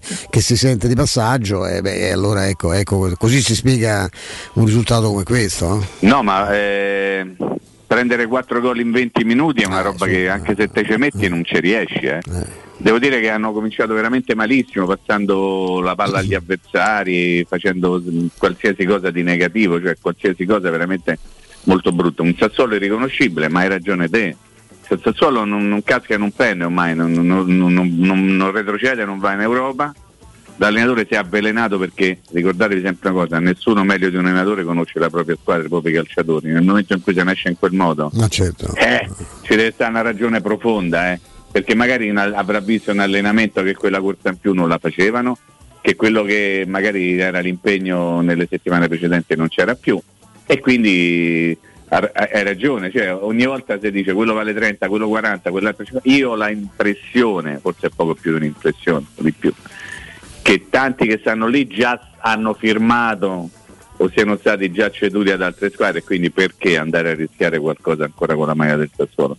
È così, eh, però veramente se qualcuno sta vedendo la partita eh, si sta rendendo conto che è una roba da scapoli ammogliati, eh, ma veramente da scapoli ammogliati, è una roba imbarazzante. Imbarazzante. Io invece, invece a Cagliari, Eh. a Cagliari, Verona non ne frega niente, stanno a, se stanno a mangiare una caterva di gol quelli del Verona contro una squadra che dovrebbe in qualche modo tentare di salvarsi, ma come dice Stefano, ormai Stefano che dovrebbe aver detto la prima volta il Cagliari No, che io- c'era ancora eh, pri- Sì. tre- a tre mesi dal panettone, Sì, sì. quindi stiamo parlando di settembre giù di lì, tu cominci a dire occhio che il Cagliari si è conti- eh, ha No, ma, continuato così. ma continua a dire, ma poi so che mi- mi- con Mimmo abbiamo una passione condivisa per una zona molto vicino Cagliari. E, mm, io lo dico con dolore, eh, perché io, io- a parte io non tifo contro mai, ecco, cioè tifo solo contro una squadra. No, che- qualcosina io ogni tanto che capita. ha sede a Formello e le, le altre francamente no Eh, mi- mi- lo dico proprio con dolore tanto perché non mi sembra minimamente come Rosa non è una squadra straordinaria hanno fatto mille errori ma non è una squadra che può stare in quelle, in quelle condizioni. E poi perché pensavo che Mazzarri eh, l'avesse avesse preso il bandolo se- io non so come finisce oggi ma insomma delle- le- per ora le ultime quattro eh, ne, ne ha perse tre. Eh, cioè, Io, io mi ricordo che un paio d'anni fa, quando è stato, hanno cacciato via eh, Zenga, Sì, che come no. aveva fatto bene a Cagliari perché non è riuscito ad arrivare ottavo. Sì, e Zenga me. disse: Qui mi hanno chiesto di arrivare ottavo. Io intanto che ho salvati con 5-6 giornate d'anticipo eh, e mi cacciano via, sono contento e mi cacciano. E, e lì evidentemente c'è anche un problema a sé di natura, non voglio dire societaria, ma dirigenziale, sì. No, Perché anche se societaria, stai- Mimmo. Eh, sì. Mimmo, a. Cagliari, eh, cioè, che cosa vuoi? Che vince lo scudetto? Sì, se c'è Gigi Riva, Domenghini e Ricciotti Creati, eh, se no sono dolori. Eh. No, ma oppure anche gli altri Ammazza. giocatori degli anni giocatori 90-2000 che ha avuto il Cagliari, ne ha avuti diversi e molto molto sì, importanti, sì. senza citare Zola e tante altre situazioni. Comunque, no, io ho am- ho amici di quelle parti, ho tifosi del Cagliari che mi dicono che la gestione Giulini è una gestione Eh, disastrosa sotto ogni punto di vista e non da quest'anno. Comunque il Cagliari... Il tifoso dell'Inter e fare presidente del Cagliari c'è un problema. Ah sì sì, il Cagliari se dovesse perdere oggi sarebbe a 28 con 35 partite gio- giocate, alla Serenitana dietro con 25 punti Ah, e che il Genoa 33 25. partite giocate e il Genoa con 25 Eh. e 24 in att- eh, 34 scusate in attesa del derby. Il Cagliari se perde oggi con Verona va in Serie B. Questo non mi sento di dirlo Eh, quasi come certezza. Quantomeno si avvicina molto, Eh, sì. sicuro. Comunque, comunque ci dobbiamo fermare, tra poco, tra poco torniamo, si avvicina anche il momento della nostra esterna dagli amici di, di Paoletti in via Piave Torino 80, quindi insomma ancora tante cose da vivere insieme. Io prima eh, vi, vi racconto di Z-Screen perché davvero gli ascoltatori che non hanno ancora approfittato delle offerte di inizio stagione per le zanzariere Z-Screen lo devono fare anche per usufruire delle detra- detrazioni fiscali al 50% fino per tutto il mese oltre all'offerta dedicata agli ascoltatori quindi l'offerta zanzariere c'è un buono da 70 euro per la tua Z-Screen con la garanzia soddisfatto oppure rimborsato. Non solo puoi recuperare appunto il 50% della somma investita in 10 anni grazie alle detrazioni fiscali. Chiama il numero verde 800 196 866 oppure visita il sito zanzaroma.it lasci i tuoi contatti e verrai subito richiamato. Z-Screen la super zanzariera con un super servizio e anche una super garanzia. Vince, linea a te, dai. Pubblicità. Mamma, come mai in frigo non ci sono più bottiglie d'acqua? Perché abbiamo installato un depuratore Acquabria che trasforma l'acqua del rubinetto in una sorgente pura di acqua fresca, liscia o frizzante. Davvero? Certo, e comprandolo direttamente in fabbrica dal produttore e grazie al bonus acqua potabile abbiamo risparmiato tantissimo, così possiamo comprarti la nuova PlayStation. Grazie mamma. Installa anche tu un depuratore Acquabria. Informati al 331 73 44 193. Corri sicuro con la tua auto dai numero uno dei ricambi. GM Autoricambi. Passione per i motori, prezzi super concorrenziali, competenza nei servizi sono i nostri marchi di fabbrica. La migliore qualità dei prodotti e risparmio su ogni ricambio. Approfitta delle nostre vantaggiosissime offerte. Scegli la competenza e la convenienza di GM Autoricambi. gmautoricambi.com Il tuo pit stop a Roma. Via Giovanni Passerini 1725 06 25 20 92 51. Da Paoletti Industria Mobili è arrivata la zona garden con tante idee per arredare i tuoi spazi all'aperto. Una straordinaria collezione di ombrelloni, panche, lettini da sole, salotti da esterno ed eleganti tavoli ingresso, alluminio e legno. Regalati un giro alla Paoletti. Visita la nuova zona garden in via Piave Torina 80 e cogli tutte le offerte per arredare il tuo terrazzo o giardino con prodotti di qualità. Paoletti Industria Mobili è in via Piave Torina 80, uscita 13 del Gra, direzione Roma. Seguici su Facebook, Instagram e paolettimobili.it. Vi aspettiamo sabato 30 aprile dalle ore 16 alle 19 con la diretta di Teleradio Stereo. Dal 1971 Striani rende la vostra casa bella e confortevole. Striani è porte da interno e corazzate, è infissi in alluminio, PVC e legno, è pergotende e tende da sole, è vetrate per esterno a pacchetto e scorrevoli, tutto con posa in opera qualificata. Striani è il top! A Roma in via Genzano 46, telefono 06 788 6672, striani.it. E in promozione tenda motorizzata 4 metri per 2,50 con telecomando in 12 rate da 109 euro e inizia a pagare dopo 120 giorni. C'è un nuovo sport che sta appassionando tutto il mondo. È il foot golf, uno sport di precisione come il golf che si gioca con i piedi. E a Monterosi, a soli 25 minuti da Roma, c'è lo Gianula Family Retreat, uno splendido centro immerso nella natura dove puoi giocare questo sport divertente e aggregante tutti i giorni. Gianula Family Retreat, in via Terre dei Consoli 1 a Monterosi. Info al 392 12 32 652 o su gianulafamilyretreat.it. Ti piacerebbe guidare una vettura completamente pulita e sanificata? O di tornare a casa e giocare con i tuoi figli su un materasso o divano igienizzato e privo di aloni? I ragazzi della Roma Vapor Wash fanno al caso tuo. Rivolgiti a loro per un lavaggio professionale con vapore a 180 gradi e ozono. Scopri tutti i loro servizi contattandoli al 366 201 8315 o sul sito romavaporwash.it. Vuoi cambiare il colore alla tua auto, ai tuoi cerchioni o alla tua moto? Da Max Deep Skin ora è possibile in solo 48 ore attraverso un'innovativa vernice spray che si amalgama come un adesivo indistruttibile, non rovinando il colore originale. E se un giorno decidi nuovamente di cambiare, il tutto viene rimosso come fosse un adesivo. Contatta subito Max Deep Skin al 342 30 35 085 o consulta la pagina Facebook Max Deep Skin. Nel centro di Ostia, in una zona commerciale ad alta percorrenza, la società SIPA dispone di negozi di varie metrature, locali liberi e disponibili da subito, adatti a qualsiasi tipo di attività, in una posizione privilegiata e centrale. La zona signorile, la collocazione commerciale e gli ampi parcheggi nei pressi rendono questo immobile un ottimo investimento. Per qualsiasi informazione rivolgetevi al 345 713 5407 e visitate il sito www.keicalt.com. SIPA SRL è una società del gruppo Edoardo Caltagirone. Le chiavi della tua nuova casa senza costi di intermediazione. L'immortalità è bellissima! Ma ti ricordi quando ero un'ampolla? E io da Cetriolini sotto aceto a Carciofini sopra aceto. Che roba di classe! Parli tu che sei veramente brut. Brut, ma buono! Uè, ma quello lì non è mica cristallo! Chris, ma cosa fai? Ma come cosa fai? Anch'io voglio essere riciclato. Morirà di vecchiaia. Come ceramica e Pirex. Il vetro è immortale. Se lo raccogli correttamente, può essere riciclato all'infinito! Scopri come su coreve.it. Riparti con un prestito facile e veloce grazie a Professione Quinto Finance Solutions, la cessione del quinto riservata a tutti i dipendenti anche in presenza di disguidi finanziari. E per pensionati fino a 89 anni, tassi in convenzione INPS e senza documentazione medica. Puoi richiederlo anche da casa tramite SPID o firma digitale. Numero verde 800 031 551 o professionequinto.com. Fogli informativi su professionequinto.com. Teleradio Stereo 927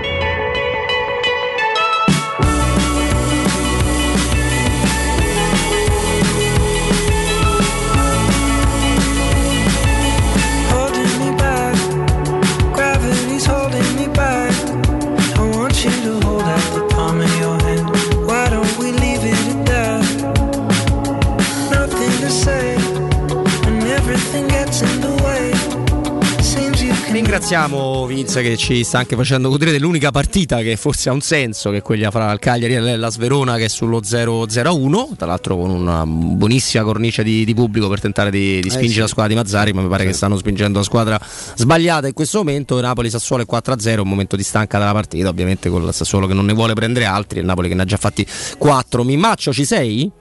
Ma dipende. Dipende, un po' ci fai anche oggi. Un po' eh. ci faccio. Mi dai dei parziali in B per favore perché ho degli amici che... Adesso ti do un sacco di parziali in bio, anche un po' di chicche e un po' di curiosità eh, da dare per Vai. quanto riguarda quest'ultimo blocco che viviamo insieme. A proposito, accogliamo, eh, salutiamo Alessandro Ricchio che è in redazione che seguirà da qua eh, l'esterna dove invece ci sarà al completo tutta la squadra delle- de- del pomeriggio, del pomeriggio dopo di noi, quindi Federico, Piero e Andrea. Allora in Francia si gioca a partire dalle 17 quindi non ci interessa. Mimmo mi ha chiesto però la Serie B. Sono allo- sì, perché ci sono cose carine, diciamo. Carine Ah, no, vedi, vabbè, no. Anche per la- il vertice. eh? Adesso le diciamo, le, le diciamo perché è l'ottantesimo minuto, quindi mancano- ne mancano una decina. Cittadella 1, Brescia 0, Cremonese 0, Ascoli 1, Vicenza 0, Lecce 1. Va bene Balzaretti. Ci eh, dispiace Vicenza. molto questo risultato, visto Sì. che non c'è sta Eh. simpatico per niente Lecce e ci Eh. sta simpatico da morire Bazzaretti. Meno male. Monza 2, Benevento 0, il Parma l'ha ribaltata, Parma 2, Alessandria 1, Pisa 1, Cosenza 0, ma il Cosenza sta avendo adesso una grande occasione per pareggiare, vedremo se la re- realizzerà, ve lo diremo. Pordenone 1, Crotone 3, Spal 2, Frosinone 0, così come Ternana Perugia, il derby di cui abbiamo parlato prima, è sempre sull'1-0 per le fere, quindi per la Ternana. Cosa c'è di... È gol, gol, pareggia il Cosenza contro il Pisa in questo momento. Quindi questo significa una cosa abbastanza chiara, che il Lecce è in A, Eh sì. eh? perché ha un vantaggio importante e che la Cremonese in questo momento non sarebbe in A, però il campionato non finisce oggi. In questo momento le due promosse direttamente sarebbero Lecce e Monza, pensa? Il Monza di Berlusconi e Lecce e. Monza, sì. no? sì, esattamente. E, e la Ternana, il Frosinone, nonostante la, la- sconfitta eh, che sta maturando, in questo momento è ancora nei playoff per la qualificazione. Sì, che riguarderebbero Cremonese, Pisa, Benevento, Brescia, Ascoli e Frosinone. Esattamente. Rimane fuori il Perugia dell'amico nostro. Sì.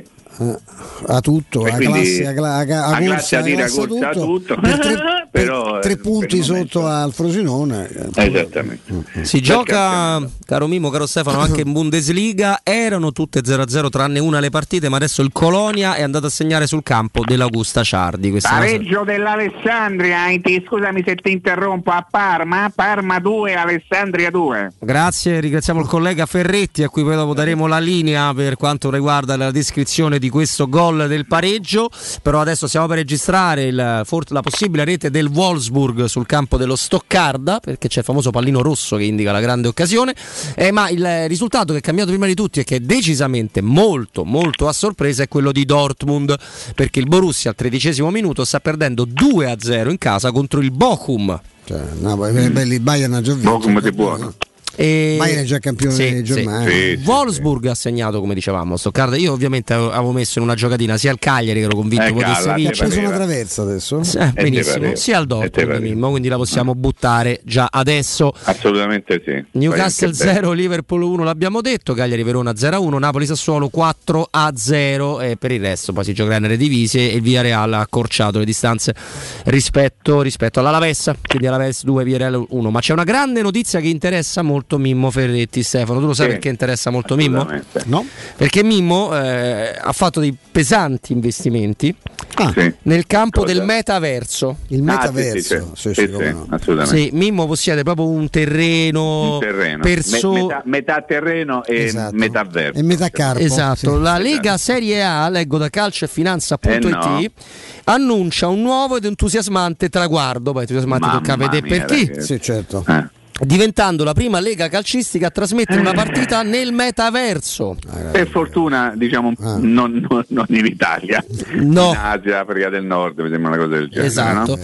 Mm. in occasione di Milan-Fiorentina, esclusivamente nell'area MENA, quindi Medio Sì. Oriente e Nord Attenzione Africa. da Cagliari, attenzione da Cagliari, sono costretto a chiedere la linea. Vada con vada fa- Ferretti. Eh, c'è il raddoppio del Verona. No, no. Ha preso, Vabbè, vabbè, ha preso attraverso il Cagliari. Come. Come c'è il raddoppio eh, del Verona? C'è il Eh, raddoppio del. Verona Eccolo. Cagliari. ha segnato Caprari, Caprari, l'ex giallorosso. Dodicesimo Sì. gol stagionale. Sì, sotto la curvetta dei una barca di gol del ha fatto il piccolo Sì, Caprari. un campionato Sì, molto, molto molto, importante, bravo. sì. Esatto. E quindi Milan e Fiorentina saranno così le prime due formazioni ad affrontarsi in un match sul metaverso, dove gli utenti potranno inoltre interagire con le diverse funzionalità presenti nella stanza durante la partita. Sei contento, Mimmo? No, io sì, no, non me ne frega niente, hai fatto bene a dare questa notizia perché magari qualcuno è contento. Riflettevo su quello che stava dicendo Stefano pochi minuti fa in riferimento a Mazzarri. Io non vorrei che Mazzarri a questo punto fosse, fosse stato e, e continua ad essere un peso per Cagliari perché Eh, non ha dato niente. Niente, niente, niente. Niente, non può essere che una squadra che, No, che no. ha questi giocatori, insomma, qualcuno buonino ce l'ha, non ci saranno campioni del mondo, però manco c'è una squadra dei scappati di casa No, gli aveva dato una drizzatina, ma insomma qui siamo ormai potenziali alla la- la quarta sconfitta nelle ultime cinque partite, cioè inquietante.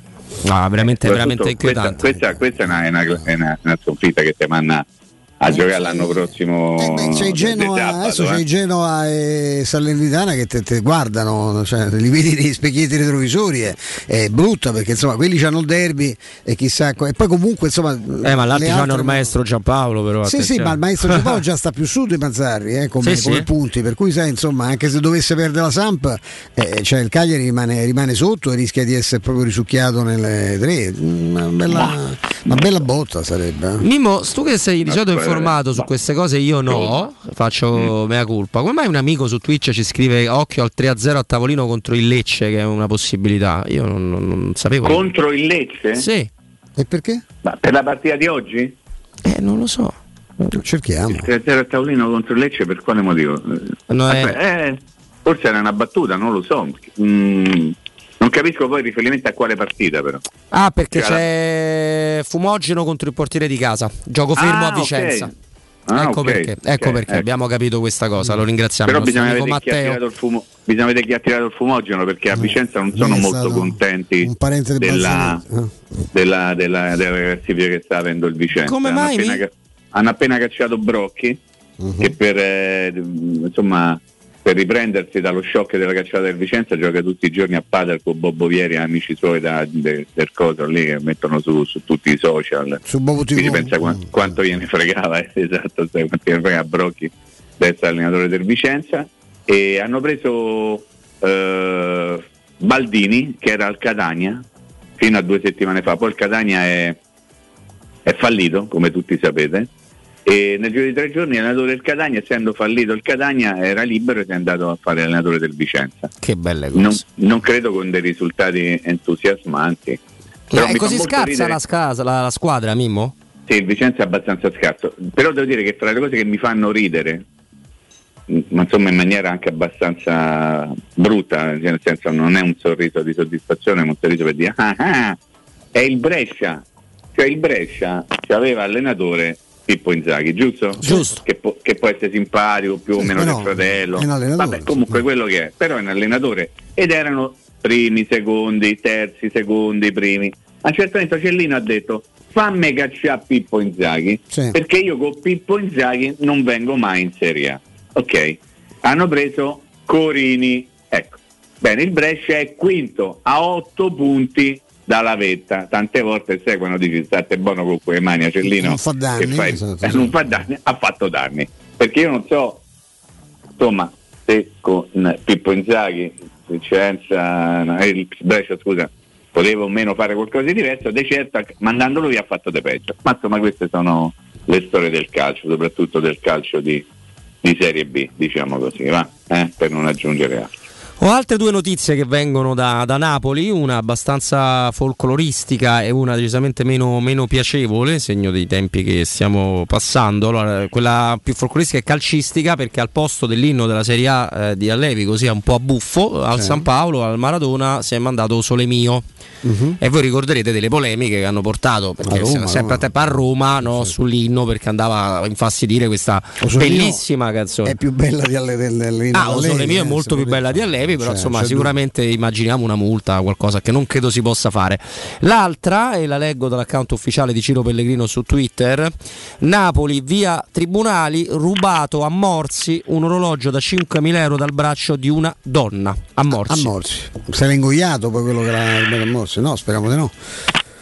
Che C'ho un aggiornamento su ciò che sta accadendo a Vicenza, se volete, perché Sì, visto che ne abbiamo una- C'è un parlato. altro gol, ho visto per No, no, No, fine era tempo. il riassunto delle puntate precedenti. Eh, dai No, è successo questo, che il- le- insomma da quello che, che- che- che sto leggendo la- sarebbe stato un bombone, una bomba carta, una, una roba abbastanza importante, lanciato da settore occupato dai tifosi del Lecce a Mhm. Vicenza, che ha stordito il portiere del Vicenza Contini, che è stato costretto ad uscire anche un ferito, un raccattapalle, quindi Temo che in realtà lì la situazione aria- aria sveglia è, Lecce, abba- sì. abbastanza Poi è un genio, un genio sto Sì, tifoso fatto assolutamente sì. cosa. sì. Assolutamente Cioè, sì, manco- un vero genio. Manco un parente dei Bazzaretti si metteva a fare una cosa del genere, no?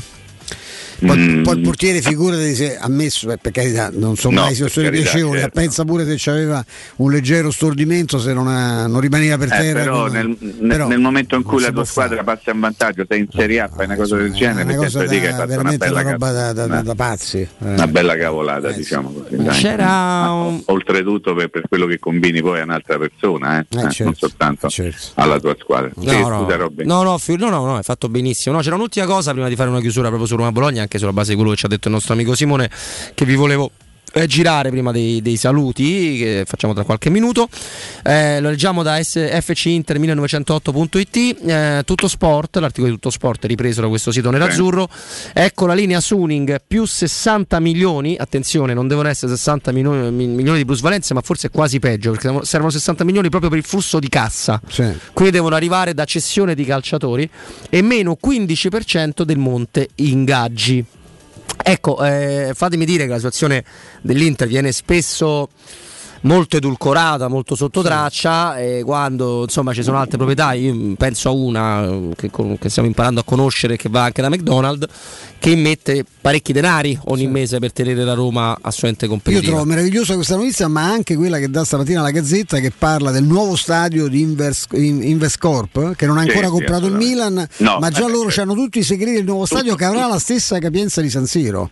Eh, e soprattutto già hanno fatto la campagna acquisti stessa, Sì, da, da hanno comprato in giù. tutti, Eh.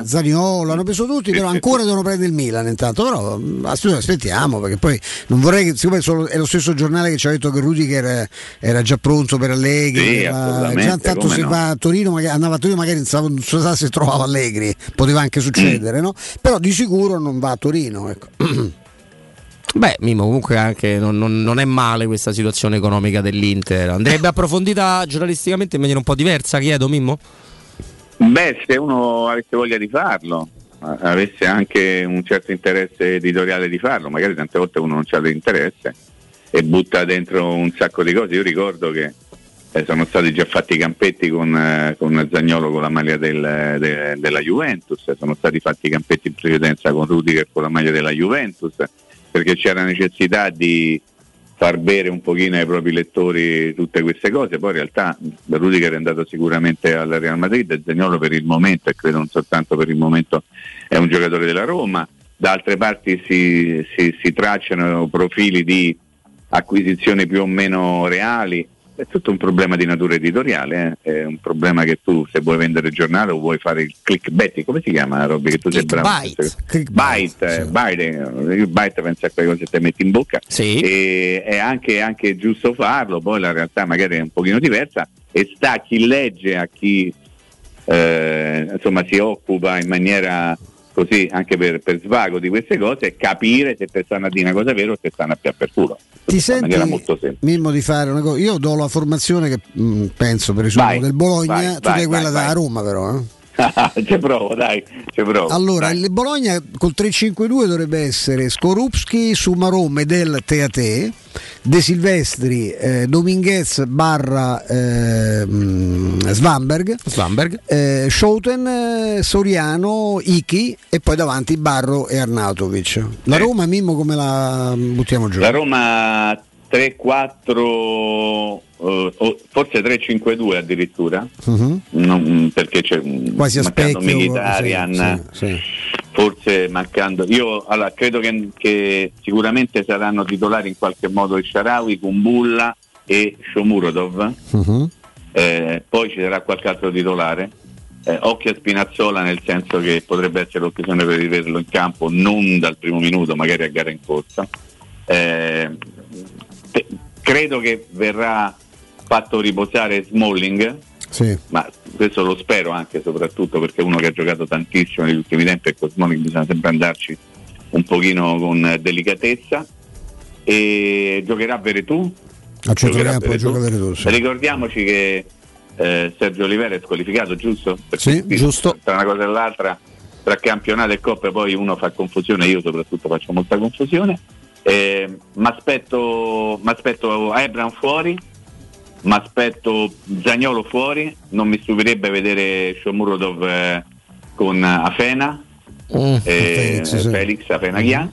Insomma, sarà, secondo me sarà molto ricco il, Il turnover. Mm. eh, a differenza delle altre volte, credo che anche perché, come posso dire, no Stefano, nei mesi passati non si era giocato tanto quanto si è giocato invece ne- fino adesso, no? nel senso che tu a magari a gennaio puoi pensare di fare un mini turnover, se sei a maggio fai un altro tipo di turnover perché hai tre mesi in più delle gare sulle spalle, quindi considerando che la partita è veramente realmente importante. Eh, l'ha detto Mourinho, sarà per noi una finale, la vera finale non sarà qualora dovessimo arrivarci quella di Tirana, ma sarà quella di giovedì, doveva dire questo, l'ha detto e io sono d'accordo, giovedì contro la squadra inglese sarà una finale e poi alla finale ci devi arrivare con, con gli uomini migliori. Quindi se la partita precedente tieni qualcuno a riposo, ovviamente non eh, snaturando completamente la tua fisionomia, perché se tu fai giocare Sharawi per tu, eh, Kumbulla, eh, chi, chi te pare a te, eh, vuol, vuol dire che comunque fai una squadra Di in Serie A, grado con di giocatori di Serie Eh, A, no? Esattamente, quindi non è che mandi una squadra dei ragazzini. Eh, credo che Zaleschi verrà tenuto a riposo e, lo spero anche in questo caso, però mi affido a Mourinho, mi affido come sempre a Mourinho con la speranza che la squadra dia delle, delle risposte di un certo tipo, indipendentemente dal nome dell'avversario, indipendentemente dal pensiero che ci sarà per la partita di, eh, di giovedì, no? Assolutamente. Eh, Mimo, stiamo andando di fatto ai saluti, stiamo andando di fatto alla nostra Sì. esterna. Prima di salutarvi, se volete assaporare la miglior cucina di pesce a Roma, dovete andare da Crudo Co. Eh, vi aspetteranno infatti le loro specialità del mare, le migliori ostriche, gamberi, aragoste, cicale di mare, plato di crudi, ma anche i cotti come gli spaghetti con i ricci, i paccheri all'astice e tanti altri ottimi primi e tanti altri ottimi secondi. Eh, arrivi giornalieri di solo pesce pescato, mai di allevamento. Crudo Co in via Tuscolana 452, sempre aperti. Per info e prenotazioni 06 893 44 962 oppure ristorante crudoenco.com Fatto un eh, grande, grande ringraziamento a Vince che è stato con noi in eh, cabina di regia in questo pomeriggio. Dobbiamo salutare anche Simone Minghinelli del sito che si occupa del Bologna eh, 051.it. Ha pareggiato il Vicenza, lo volevamo dire prima dei, dei saluti. Mimmo, grazie. Grazie Robby, grazie Stefano, ci sentiamo lunedì eh, a partire dalle ore 14, sempre se tu vuole. Grazie a Vincenzo, grazie a tutti. Grazie, a te caro caro Mimmo. Eh, noi diamo la linea da alla Paoletti, Andrea Di Carlo, Federico Nisi, Piero Torri, vi faranno compagnia in via Piave Torino 80, andateli a trovare, c'è Leo Ricchio qui da studio ovviamente, buon lavoro a tutti quanti voi, non lasciate Radio Stereo. Stefano, grazie mille di cuore. Forza Roma e ci troviamo qui come sempre lunedì alle 14. Assolutamente, lunedì alle 14 saremo qua. Ciao a tutti, buon weekend, buon primo maggio.